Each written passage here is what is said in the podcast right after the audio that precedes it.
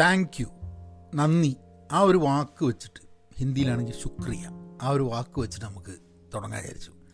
അതെന്താ കാരണം എന്ന് പറഞ്ഞാൽ, ഞാൻ ലിങ്ക്ഡിനിൽ ഇന്നിങ്ങനെ പോയപ്പം ലിങ്ക്ഡിനിൽ നമ്മൾ ഫോളോ ചെയ്യുന്നൊരു ഒരു ആളാണ് ആഡം ഗ്രാൻഡ് എന്നുള്ള എഴുത്തുകാരൻ. അദ്ദേഹത്തിൻ്റെയാണ് തിങ്ക് അഗെയിൻ എന്നുള്ള പുസ്തകം ഞാൻ ഇതിനു മുമ്പ് ഇൻട്രൊഡ്യൂസ് ചെയ്തിട്ടുള്ളത്. വാർട്ടൺ സ്കൂളിലെ പ്രൊഫസറാണ്. അപ്പം ആഡം ഗ്രാൻഡ് രസകരമായിട്ട് ചില കോട്ട്സും ചില നറേറ്റീവ്സും ചില ചിത്രങ്ങളൊക്കെ ലിങ്ക്ഡിനിലിടും.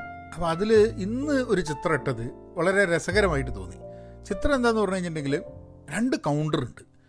ഒരു കൗണ്ടറിൻ്റെ മുകളിൽ കംപ്ലയിൻറ്റ് എഴുതി വെച്ചിട്ടുണ്ട്, പരാതി. മറ്റേ കൗണ്ടറിൻ്റെ മുകളിൽ ഗ്രാറ്റിറ്റ്യൂഡ് എഴുതി വെച്ചിട്ടുണ്ട്, നന്ദി എന്നൊക്കെ പറയാം. അപ്പം ഈ ചിത്രത്തിൽ എന്താണെന്ന് പറഞ്ഞു കഴിഞ്ഞാൽ, ഈ കംപ്ലയിൻറ്റ് എഴുതി വെച്ച കൗണ്ടറിൻ്റെ മുമ്പിൽ നിറച്ചും ജനക്കൂട്ടാണ്, ലഹളമയാണ്, ഭയങ്കര തിരക്ക്. ഈ ഗ്രാറ്റിറ്റ്യൂഡ് നന്ദി എന്ന് പറഞ്ഞിട്ടുള്ള കൗണ്ടറിൻ്റെ മുമ്പിൽ ഒരു മനുഷ്യജീവി ഇല്ല.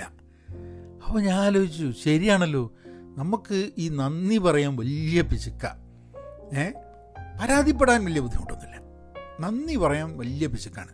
അത് പറയേണ്ടത് വിചാരിച്ചിട്ടല്ല, ചിലപ്പോൾ നമ്മുടെ സ്വഭാവത്തിൻ്റെ ഭാഗമായിട്ടായിട്ടായിരിക്കും. ഞാനിപ്പം ഈ പോഡ്കാസ്റ്റിൻ്റെ കാര്യം തന്നെ ആലോചിച്ചപ്പോൾ ഞാൻ വിചാരിച്ചു, ഈ പോഡ്കാസ്റ്റൊക്കെ തീരുന്ന അവസാനത്തെ സമയത്താണ് ഞാൻ താങ്ക് യു പറയണത്. അപ്പോൾ ഈ പോഡ്കാസ്റ്റ് കേൾക്കാൻ വന്നിട്ട് കുറച്ച് നേരം മാത്രം കേട്ടു പോയവർക്ക് അവരെന്താ താങ്ക് യു അല്ലെങ്കിൽ നന്ദി, ഗ്രാറ്റിറ്റ്യൂഡ് അർഹിക്കുന്നില്ലേ? അവരും അർഹിക്കുന്നുണ്ടല്ലോ. അല്ല, ഈ കേൾക്കാൻ തുടങ്ങിയ ആൾക്കാരൊക്കെ മുഴുവൻ കംപ്ലീറ്റ് ചെയ്താലേ ഞാൻ താങ്ക് യു കൊടുക്കുള്ളൂ എന്നുള്ളതല്ലല്ലോ ഇതിൻ്റെ. അപ്പോൾ ഞാൻ വിചാരിച്ചു, എന്നാൽ പിന്നെ ഈ എപ്പിസോഡും ഒരു താങ്ക് യു വെച്ചിട്ട് തുടങ്ങാം. ഇനി നോക്കാം അടുത്ത എപ്പിസോഡും നമുക്കൊരു താങ്ക് യു വെച്ചിട്ട്, ഹലോന് പകരം നമുക്ക് ഈ പോഡ്കാസ്റ്റുകൾ ഇനി താങ്ക് യു വെച്ചിട്ട് തുടങ്ങാം, ഒരു നന്ദി വെച്ചിട്ട്. കാരണം എന്താ പറഞ്ഞാൽ, ആ പോഡ്കാസ്റ്റ് കേൾക്കാൻ തുടങ്ങി എന്നുള്ളതിന് എന്നെ ഒരു നന്ദി. മുഴുവൻ കേൾക്കുന്നുണ്ടോ മുഴുവൻ കേൾക്കുന്നില്ലേ എന്നുള്ളത് സെക്കൻഡറി ആസ്പെക്റ്റ് മാത്രം. അപ്പം ഇന്ന് എന്താണ് പോഡ്കാസ്റ്റിൻ്റെ വിഷയമെന്ന് ആലോചിച്ച് നോക്കുമ്പോഴാണ് ഞാൻ വർക്കിംഗ് ബാക്ക്വേർഡ്സ് എന്നുള്ള ആമസോണിനെ കുറിച്ചുള്ള പുസ്തകം വായിച്ചു തീർത്തു.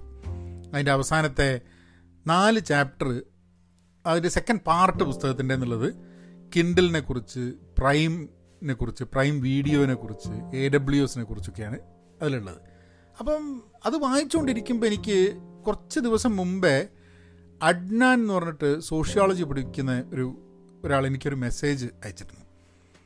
അദ്ദേഹം പറഞ്ഞു, ഇങ്ങനെ കൺസ്യൂമർ ബിഹേവിയറിനെ കുറിച്ച്, അതായത് നമ്മളുടെ കൺസ്യൂമർ എന്നുള്ള രീതിയിൽ കാര്യങ്ങൾ വാങ്ങുന്ന കൺസ്യൂമർ, നമ്മുടെ സ്വഭാവം, ഉപഭോക്താക്കളുടെ സ്വഭാവത്തിനെ കുറിച്ച് എന്തെങ്കിലും ഒന്ന് പറയണമെന്ന്. അതൊരു വലിയൊരു ഹെവി ടോപ്പിക്കാണ്. മാത്രമല്ല, ഒരു ഉപഭോക്താവ് എന്നുള്ള അല്ലാണ്ട് ഇതിനെക്കുറിച്ച് വലിയ ആധികാരികമായിട്ടൊന്നും നമുക്ക് അറിയില്ല. അപ്പോൾ ഇത് പറയാൻ വേണ്ടിയിട്ടുള്ള എപ്പോഴാണ് ഇത് വായിക്കേണ്ടി വരുമല്ലോ, കുറേ സാധനങ്ങൾ മനസ്സിലാക്കേണ്ടി വരുമല്ലോ എന്നൊക്കെ ആലോചിച്ചിങ്ങനെ നിൽക്കുകയാണ്. പ്രത്യേകിച്ച് ചോദിച്ച ആൾ ഇതിനെക്കുറിച്ചൊക്കെ പഠിക്കുകയും പഠിക്കാൻ താല്പര്യമൊക്കെ ആയിട്ട് നിൽക്കുന്നതാണ്. അപ്പം ഇന്ന് ഈ പുസ്തകം വായിച്ചപ്പോൾ അതിൻ്റെ അവസാനത്തെ ചാപ്റ്ററുകൾ വായിച്ചപ്പോൾ എനിക്ക് തോന്നി, കൺസ്യൂമർ ബിഹേവിയർ ഒരു രസകരമായിട്ടുള്ളൊരു ടോപ്പിക്കാണ്. ഇന്ന് വായിച്ച പുസ്തകം എന്നുള്ള കാര്യങ്ങളും കൺസ്യൂമർ ബിഹേവിയറും ഒക്കെ കൂടിയിട്ടൊന്ന് ഒന്ന് തട്ടി മുട്ടി ഒരു പോഡ്കാസ്റ്റ് ചെയ്താലോ എന്നുള്ളത്. അപ്പം അത് തുടങ്ങുന്നതിന് മുമ്പേ നമുക്ക് ചെറിയൊരു ബ്രേക്ക് എടുത്തിട്ട് വരാം. നമസ്കാരമുണ്ട്, എന്തൊക്കെയുണ്ട് വിശേഷം? എല്ലാവർക്കും പഹയൻസ് മലയാളം പോഡ്കാസ്റ്റിലേക്ക് സ്വാഗതം. നിങ്ങൾക്ക് എന്നെ സഹായിക്കണമെന്നുണ്ടെങ്കിൽ, ഹെൽപ്പ് ചെയ്യണമെന്നുണ്ടെങ്കിൽ, സപ്പോർട്ട് ചെയ്യണമെന്നുണ്ടെങ്കിൽ നിങ്ങൾക്ക് ചെയ്യാൻ പറ്റുന്ന ഒരു കാര്യം, പഹയൻ ഡോട്ട് കോമിൽ പോയിട്ട് അവിടെ കോഴ്സുകളുണ്ട്. ഞാൻ മലയാളത്തിൽ ചെയ്ത കോഴ്സുകളുണ്ട്. അതിൽ കോഴ്സുകൾ ഏതെങ്കിലുമൊക്കെ വാങ്ങി നിങ്ങൾ ആ കോഴ്സുകൾ ചെയ്യുന്നത് ഒരു സഹായമായിരിക്കും. കാരണം നമ്മൾ ചെയ്യുന്ന വർക്ക് നിങ്ങൾക്ക് ഈ podcast on a daily basis ഇത് ചെയ്യുന്നത് കൊണ്ട് നിങ്ങൾക്ക് ഗുണമുണ്ട് എന്നുള്ളതും കൂടെ മനസ്സിലാക്കാൻ വേണ്ടിയിട്ട് ഉള്ളൊരു ഉള്ളൊരു ആക്ടിവിറ്റിയാണ്. പിന്നെ വേറൊരു രീതിയിൽ നിങ്ങൾക്ക് ഹെൽപ്പ് ചെയ്യാൻ പറ്റുന്നത് പെൻ പോസിറ്റീവ് പോഡ്കാസ്റ്റ് റെഗുലറായിട്ട് കേൾക്കുക എന്നുള്ളതാണ്. അതിൽ കുറച്ചും കൂടി വ്യത്യസ്തമായ രീതിയിലാണ്, ഇംഗ്ലീഷിലാണ് പോഡ്കാസ്റ്റ്. അത് I think I think English podcast ധാരാളമുണ്ട്, നിങ്ങൾ കേൾക്കണം. പക്ഷേ നിങ്ങൾക്കത് കേട്ട് തുടങ്ങാൻ വേണ്ടിയിട്ടാണെന്നുണ്ടെങ്കിൽ നിങ്ങൾക്ക് വേണമെങ്കിൽ ഈ പെൻപോസിറ്റീവ് പോഡ്കാസ്റ്റ് കേട്ടിട്ട് ഐ തിങ്ക് ഒരു ഇംഗ്ലീഷ് പോഡ്കാസ്റ്റും കൂടെ കേൾക്കുന്നത് നിങ്ങളുടെ ഒരു പോഡ്കാസ്റ്റിംഗ് ജീവിതത്തിൻ്റെ ഭാഗമാക്കി എടുക്കണം എന്നുള്ളതാണ് എനിക്ക് തോന്നുന്നത്. അപ്പം നമുക്ക് കാര്യത്തിലേക്ക് കിടക്കാം. അപ്പം ഈ പുസ്തകത്തിൻ്റെ, നിങ്ങൾ മുമ്പത്തെ പോഡ്കാസ്റ്റ് കേട്ടിട്ടുണ്ടെങ്കിൽ പുസ്തകത്തിൻ്റെ വിശേഷം, അവിടെ വർക്ക് ചെയ്ത, ആമസോണിൽ വർക്ക് ചെയ്ത രണ്ടാൾക്കാർ അവിടുന്ന് കഴിഞ്ഞിട്ട് പിന്നെ ഒരുമിച്ച് കൂടി അവർ എഴുതുന്ന പുസ്തകമാണ്. അപ്പം ഈ പ്രൈം വീഡിയോൻ്റെ അപ്പോൾ കൺസ്യൂമർ ബിഹേവിയറിനെ പറ്റിയിട്ട് എന്താണ് ഉപഭോക്താക്കളുടെ സ്വഭാവം എന്ന് പറഞ്ഞു കഴിഞ്ഞിട്ടുണ്ടെങ്കിൽ ഏതൊരു ബിസിനസ്സും ഒരു കൺസ്യൂമർ പ്രോഡക്റ്റ് വിൽക്കുന്ന ബിസിനസ്സുകൾക്കൊക്കെ എന്താണ് വേണ്ടത്? അവർക്ക് സെയിൽസ് കൂടണം അല്ലേ. അവർക്ക് വേണ്ട എന്താണെന്ന് പറഞ്ഞു കഴിഞ്ഞാൽ ആൾക്കാർ പൈസ കൊടുത്തിട്ട് അവരുടെ പ്രോഡക്റ്റ് വാങ്ങണം. പ്രോ കോമ്പറ്റീഷൻ ഇതേപോലെ പ്രോഡക്റ്റ് ഉണ്ടാക്കുന്നുണ്ടെങ്കിൽ വിൽക്കുന്നുണ്ടെങ്കിൽ ആ പ്രോഡക്റ്റിനെക്കാട്ടും കൂടുതൽ കസ്റ്റമേഴ്സ് കൺസ്യൂമേഴ്സ് നമ്മളെ പ്രോഡക്റ്റ് വാങ്ങണം. ഇതാണ് ഫണ്ടമെൻ്റലി ഒരു കൺസ്യൂമർ ഒരു പ്രോഡക്റ്റ് വിൽക്കുന്ന ഒരു കമ്പനിയെ സംബന്ധിച്ചിടത്തോളം ആവശ്യമുള്ളത്. കൂടാതെ ഈ വിൽക്കുന്ന നമ്മളൊരു പ്രോഡക്റ്റ് വിൽക്കുന്നതിൽ നിന്നും പ്രോഫിറ്റ് ഉണ്ടാവണം. ഒന്നെങ്കിൽ ഷോർട്ട് ടേമിൽ പ്രോഫിറ്റ് ഉണ്ടാവണം, ലോങ് ടേമിൽ പ്രോഫിറ്റ് ഉണ്ടാവണം. അപ്പം ആമസോണിൻ്റെ എപ്പോഴുള്ള തോട്ട് ലോങ് ടേം വാല്യൂ എന്താണെന്നുള്ളതാണ്. അപ്പം ചില ചില കസ്റ്റമറിലൊക്കെ ലൈഫ് ടൈം വാല്യൂ എന്ന് പറഞ്ഞ സാധനമുണ്ട്. അതായത് ഒരു കൺസ്യൂമർ ഒരു കസ്റ്റമർ ഒരു പ്രോഡക്റ്റ് വാങ്ങി കഴിഞ്ഞിട്ടുണ്ടെങ്കിൽ അയാളുടെ ലൈഫ് ടൈം വാല്യൂ എന്തായിരിക്കും എന്നുള്ളത്, അയാൾ ആ പ്രോഡക്റ്റ് അല്ലെ പ്രോഡക്റ്റ് അപ്ഗ്രേഡ് ചെയ്യുക, അങ്ങനെ കുറേ സംഭവങ്ങളുണ്ട്. നമുക്കതിലെ എല്ലാ ഡീറ്റെയിലേക്ക് നമുക്ക് പോകാൻ പറ്റില്ല എന്നുണ്ടെങ്കിലും ഏതാണ്ടൊരു ഇത് അത് കുറച്ചും കൂടെ ഈ ഒരു മാർക്കറ്റ് ചെയ്യുന്നതിൻ്റെ ഭാഗമായിട്ട് അല്ലെങ്കിൽ ഒരു പ്രോഡക്റ്റ് പൊസിഷൻ ചെയ്യുന്നതിൻ്റെ ഭാഗമായിട്ട് ഇങ്ങനെ കുറേ ഫാക്ടേഴ്സ് ഉണ്ട്. അത് അത് വേറൊരു സമയത്ത് സംസാരിക്കാൻ നോക്കാം, അല്ലെങ്കിൽ നിങ്ങൾക്ക് അതിനെക്കുറിച്ചുള്ള പുസ്തകങ്ങൾ വായിച്ച് മനസ്സിലാക്കുക. നിങ്ങളൊരു മാർക്കറ്റിംഗ് സെയിൽസ് ബിസിനസ് ആ രീതിയിലുള്ള പഠനത്തിലേക്കാണ് നിങ്ങൾ പോകുന്നതെന്നുണ്ടെങ്കിൽ ഒരു പ്രോഡക്റ്റിൻ്റെ ഒരു ലൈഫ് ടൈം വാല്യൂ എന്താണെന്നും അല്ലെങ്കിൽ കസ്റ്റമറിൻ്റെ ലൈഫ് ടൈം വാല്യൂ എന്താണെന്നും പിന്നെ അതേപോലെ പ്രോഡക്റ്റുകൾ എങ്ങനെ പൊസിഷൻ ഇങ്ങനത്തെ കാര്യങ്ങളൊക്കെ നമുക്ക് സംസാരിക്കാം. പക്ഷേ നമ്മളൊരു സാധാരണ കൺസ്യൂമർ എന്നുള്ള രീതിയിൽ നമുക്ക് ബിസിനസ് എന്നുള്ള രീതിയിൽ ഒരു കൺസ്യൂമർ എന്നുള്ള രീതിയിൽ നമ്മളുടെ ബിഹേവിയർ, നമ്മളെ ബൈയിങ് പാറ്റേൺ, നമ്മളെ സ്വഭാവം എന്താണ് നമ്മളെ ഇൻഫ്ലുവൻസ് ചെയ്യുന്നത് നമ്മളുടെ വാങ്ങലിനെ? ഇപ്പോൾ നമ്മളൊരു ഇൻഡിവിജ്വൽ ഒരു കൺസ്യൂമർ എന്നുള്ള രീതിയിൽ നിൽക്കുന്നുണ്ട്. കമ്പനികളൊക്കെ നമുക്ക് വേണ്ടി സാധനങ്ങൾ വിൽക്കാൻ വേണ്ടി നോക്കുന്നുണ്ട്. അപ്പോൾ മുമ്പേ ഒക്കെ അഡ്വർടൈസ്മെൻറ്റ് നോക്കിക്കഴിഞ്ഞിട്ടുണ്ട്. ഞാനത് മുമ്പേ ഏതൊരു പോഡ്കാസ്റ്റ് പറഞ്ഞിട്ടുണ്ട്. സിനിമാ നടന്മാർ ഒരു പ്രോഡക്റ്റ് നമ്മൾ അഡ്വർടൈസ്മെൻറ്റിൽ സിനിമാ നടന്മാരെയാണ് കാണിക്കുക. സിനിമാ നടന്മാരെ കാണിക്കുമ്പോൾ എന്താന്ന് പറഞ്ഞാൽ അവരെ നമുക്കറിയാം, അവരുപയോഗിക്കുന്നുണ്ട്, പെട്ടെന്ന് അവരുടെ ഫേസ് നമുക്ക് ഓൾറെഡി പരിചിതമാണ്. അതുകൊണ്ട് അവരുടെ ഫേസും അവരുടെ ആ അഡ്വർടൈസ്മെൻറ്റിൻ്റെ പേരും ഒക്കെ കൂടി നമ്മൾക്ക് ഉള്ളിൽ ആ പേര് നമ്മളുടെ മനസ്സിൽ എപ്പോഴും ഉണ്ടാവുന്നുള്ളൂ. ഇപ്പം നമുക്കൊരു മുണ്ട് മേടിക്കാൻ പോകണം. നമുക്ക് എന്ത് മുണ്ടാണ് മേടിക്കേണ്ടതെന്നുള്ളതിനെ പറ്റിയിട്ട് നമുക്ക് വലിയ ധാരണയൊന്നുമില്ല. നമുക്ക് ഏത് മുണ്ടാ മാർക്കറ്റിലുള്ളതെന്ന് അറിയില്ല. നമ്മളിങ്ങനെ പോണ വഴിക്ക് വലിയ ഹോർഡിങ് അങ്ങ് കാണണോ, എന്ത് ഇപ്പോൾ ഏതെങ്കിലും വലിയ സിനിമാടൻ ആ മുണ്ട് കൊടുത്തിങ്ങനെ നിൽക്കുന്നത്. അപ്പോൾ നമ്മൾ നോക്കി, ഓ സിനിമാടൻ മുണ്ട് കൊടുത്തിട്ടുണ്ട്. അപ്പോൾ പ്രത്യേകിച്ച് നമ്മൾ മുണ്ട് കൊടുക്കുന്നുണ്ട് എന്നുള്ള മുണ്ട് വാങ്ങണം എന്നുള്ളതുകൊണ്ട് ചിലപ്പോൾ കുറച്ചും കൂടി ശ്രദ്ധിച്ചിട്ട് അത് ചിലപ്പോൾ ബോർഡ് നോക്കുന്നുണ്ടാവും. പിന്നെ അതിൻ്റെ പേര് നോക്കും ആ കമ്പനീൻ്റെ. അപ്പം സ്വതവേ ആ കമ്പനീൻ്റെ വെറുതെ ഒരു ബോർഡ് മാത്രം വെച്ച് കഴിഞ്ഞിട്ടുണ്ടെങ്കിൽ ചിലപ്പോൾ നമ്മൾ നോക്കുന്നതിനെക്കാട്ടും കൂടുതൽ നമ്മളെ അട്രാക്റ്റ് ചെയ്യും. നമുക്ക് ആ പേര് ഓർമ്മ വരും. കടയിലേക്ക് കയറുമ്പോൾ ആ പേര് ഉള്ള മുണ്ട് ചിലപ്പോൾ നമ്മൾ വാങ്ങിയിരിക്കും. അപ്പം അങ്ങനെയാണ് നമ്മളുടെ നമ്മളെ ചിലപ്പം അല്ലാണ്ട് നിങ്ങൾക്ക് ഒരു അത് വേണ്ട എന്ന് തീരുമാനിക്കുന്നതാണെങ്കിൽ ഫോർഗെറ്റ് അബൌട്ട് ഇറ്റ്. അല്ലെങ്കിൽ നമ്മൾ കടയിൽ ചെല്ലുമ്പോൾ നമുക്ക് തീരെ എന്താ പറയുക വാങ്ങാൻ കഴിയാത്ത അത്രയും വിലയുള്ളതാണ് ആ മുണ്ട് എന്നുണ്ടെങ്കിൽ ചിലപ്പോൾ നമ്മൾ വാങ്ങില്ല. അങ്ങനെ കുറേ കാരണങ്ങളുണ്ട് നമ്മൾ വാങ്ങാതിരിക്കാൻ. പക്ഷെ വാങ്ങാനുള്ള കാരണങ്ങൾ ഇതിങ്ങനെ കണ്ടുകൊണ്ട് നമുക്ക് എല്ലാം ഒത്തു വന്നു കഴിഞ്ഞിട്ടുണ്ടെങ്കിൽ നമ്മൾ ചിലപ്പോൾ അത് വാങ്ങിയിരിക്കും. വേറൊരു ബ്രാൻഡ് വാങ്ങുന്നതിനെക്കാട്ടും ഈ ബ്രാൻഡ് വാങ്ങാനാണ് ചിലപ്പോൾ നമുക്ക് സാധ്യത ഉണ്ടാവുക. ഇനി ഇപ്പോൾ ക്രെഡിറ്റ് കാർഡൊക്കെ ഉള്ളതുകൊണ്ട് എന്ത് പറ്റും എന്ന് പറഞ്ഞു കഴിഞ്ഞാൽ നമ്മൾ ചിലപ്പോൾ നമ്മളുടെ അടുത്ത് ഇല്ലാത്ത പൈസ കൊണ്ട് നമ്മളത് വാങ്ങിയിരിക്കും. അപ്പം ഇൻ വൺ വേ നമ്മളെ ബിഹേവിയർ, നമ്മളെ സ്വഭാവം എന്താണ് എന്ന് മനസ്സിലാക്കിയിട്ട് അതിനനുസരിച്ച് ടാർഗറ്റ് ചെയ്യുന്ന സമയത്ത് എപ്പോഴും നമ്മളെ ഒരു കൺസ്യൂമറാക്കി നമ്മൾ നമ്മൾ ഉള്ളതും ഇല്ലാത്തതുമായ പൈസ കൊണ്ട് വാങ്ങണം എന്നുള്ളത് തന്നെയാണ് എല്ലാ കമ്പനികളുടെ ആഗ്രഹം. അല്ലാണ്ട് നമ്മൾ കടത്തിൽ വീഴരുത് എന്നുള്ള ഒരു ആഗ്രഹമൊന്നും ഒരു കമ്പനിക്കും ഉണ്ടാവുമെന്ന് എനിക്ക് തോന്നുന്നില്ല. പക്ഷേ നിങ്ങൾക്ക് ഒരു കമ്പനിയുടെ ഭാഗത്ത് ഇപ്പോൾ ആമസോണിൻ്റെ കേസിൽ അവർ ചെയ്തതെന്താ വെച്ചാൽ കൺസ്യൂമറുടെ ഭാഗത്തുനിന്ന് നോക്കണം എന്നുള്ളത്. ഇപ്പോൾ നമ്മൾ പ്രൈം എന്നുള്ളൊരു പ്രോഡക്റ്റ് നോക്കുക. അപ്പോൾ ആദ്യ പുസ്തകങ്ങളൊക്കെ വന്ന് കിൻഡൽ എന്നുള്ള പ്രോഡക്റ്റ് വന്നു. അങ്ങനെ പുസ്തകങ്ങൾ കിൻഡൽ വഴി ഉപയോഗിക്കുന്നവരുടെ പ്രൈം എന്നുള്ള പ്രോഡക്റ്റ് അതൊരു രസകരമായിട്ടുള്ള പ്രോഡക്റ്റാണ്. പ്രൈം എന്താ? ഇപ്പോൾ അമേരിക്കയിലൊക്കെ പ്രൈം എന്ന് പറഞ്ഞു കഴിഞ്ഞാൽ മുമ്പേ ഒന്നും എനിക്ക് പ്രൈം ഉണ്ടായിരുന്നില്ല. ആമസോണൊക്കെ ഞാൻ ആമസോണിൽ നിന്ന് വാങ്ങിക്കഴിഞ്ഞ് കുറേ കഴിഞ്ഞിട്ടാണ് കഴിഞ്ഞ ഏതാനും വർഷങ്ങളായിട്ട് നമ്മൾ പ്രൈം അക്കൗണ്ട് ഹോൾഡർ ആവുന്നത്. നാൽപ്പത്തൊമ്പത് ഡോളറായിരുന്നു തോന്നുന്നു, പിന്നെ എഴുപത്തൊമ്പതായി, ഇപ്പോൾ തൊണ്ണൂറോ തൊണ്ണൂറ്റൊമ്പത് ഡോളറൊക്കെയാണ് തോന്നുന്നു. വർഷത്തിലേക്ക് നമ്മൾ ആ പൈസ കൊടുക്കുന്നു. നമ്മൾ വാങ്ങുന്ന ഒരു പ്രോഡക്റ്റിനും നമ്മൾ ഷിപ്പിംഗ് ചാർജ് കൊടുക്കണ്ട. പിന്നെ വൺ ഡേ ഡെലിവറി, അങ്ങനെ കുറേ പ്രോഡക്റ്റ്സ് പ്രൈം ഡെലിവറി ആയിട്ടുള്ളതുണ്ട്. അപ്പോൾ ഇതൊക്കെ ഉള്ള സൗകര്യങ്ങളുണ്ട്. അപ്പോൾ നമ്മൾ കുറച്ച് കാലം കഴിയുമ്പോൾ നമ്മൾ വിചാരിക്കുകയാണ് വർഷത്തിൽ നമ്മൾ ഇത്ര പൈസ ചിലവാക്കുന്നുണ്ട്, അതുകൊണ്ട് നമ്മൾ സ്വാഭാവികമായിട്ടും ഈ പ്രൈം വാങ്ങുന്നത് സൗകര്യമാണെന്ന്. ഇപ്പം ചില ആദ്യം ഒരു പ്രൈം ഇറക്കിയ സമയത്ത് ഇവർ പറയണത് ആൾക്കാർ ഉപയോഗിച്ചിരുന്ന എന്താണെന്ന്, എഴുപത്തൊമ്പത് ഡോളർ എന്ന് വർഷം കൊടുക്കണം എന്ന് പറഞ്ഞപ്പോൾ കുറേ ആൾക്കാർ എന്ത് ചെയ്തെന്ന് പറഞ്ഞു കഴിഞ്ഞാൽ എഴുപത്തൊമ്പത് ഡോളറിൽ കൂടുതൽ ഷിപ്പിങ്ങിന് ചിലവാക്കുന്നുണ്ടെങ്കിൽ മാത്രമേ പല ആൾക്കാർ ഇത് വാങ്ങുന്നുള്ളൂ. കാരണം ആൾക്കാർ ചിന്തിച്ചിട്ടാണ് വാങ്ങി. പിന്നെ കുറേ കഴിഞ്ഞപ്പോൾ എന്ത് പറ്റിയെന്ന് പറഞ്ഞാൽ ആൾക്കാർ ഇപ്പം നൂറ് മില്യൺ ആൾക്കാരായിട്ടുണ്ട് ലോകത്ത് എന്നാണ് പറയണത് ആമസോൺ പ്രൈം ഉള്ളത്. ഈ ആമസോൺ പ്രൈം ആദ്യം വന്നപ്പം വീഡിയോ ഇല്ല കേട്ടോ അതിൻ്റെ കൂടെ. അത് പിന്നെ ഈ വീഡിയോ കൊണ്ടുവരണമെന്നും പറഞ്ഞിട്ടുള്ള ഇവരുടെ പ്രോഡക്റ്റ് കൊണ്ടുവരുന്നതിൻ്റെ ഭാഗമായിട്ടാണ് ആമസോൺ പ്രൈം വീഡിയോ എന്നുള്ളൊരു പ്രോഡക്റ്റ് വന്നത്. ആ പ്രോഡക്റ്റ് എങ്ങനെ വിൽക്കണം എന്നുള്ളത് അത് വലിയൊരു കഥയാണ്. ഇവർ ഈ പ്രോഡക്റ്റൊക്കെ വിൽക്കണം എന്നൊക്കെ പറഞ്ഞ് തീരുമാനിച്ചൊക്കെ വന്നു കഴിഞ്ഞപ്പം നോക്കുമ്പം ഇവരുടെ അടുത്ത് സിനിമ ഇവരുടേതല്ലല്ലോ, ഇവരുടെ അടുത്ത് ഇങ്ങനെയൊരു സർവീസ് ഉണ്ട് എന്നും പറഞ്ഞ് ഇവർ ഇത് വിൽക്കാൻ വേണ്ടി നോക്കുന്ന സമയത്ത് നെറ്റ്ഫ്ലിക്സ് ഉണ്ട്, അവിടെ ഹുലു എന്ന് പറഞ്ഞ കമ്പനിയുണ്ട്, വേറെ അങ്ങനെ പല കമ്പനികളുണ്ട്. പിന്നെ ഇവർക്ക് ഈ ടി വി ചാനലുകളുമായിട്ട് സ്റ്റുഡിയോസ് ഓൾറെഡി കോൺട്രാക്റ്റ് ഉണ്ട്. അപ്പോൾ ഇവർക്കത് കിട്ടില്ല.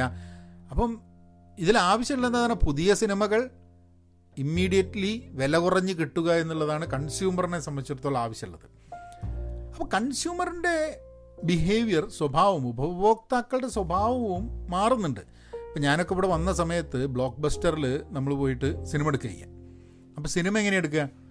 നമ്മൾ ഓഫീസിൽ നിന്നൊക്കെ വരുന്ന സമയത്ത് ബ്ലോക്ക് ബസ്റ്ററിൽ പോയിട്ട് സിനിമയൊക്കെ എടുത്ത് കൊണ്ടുവരും.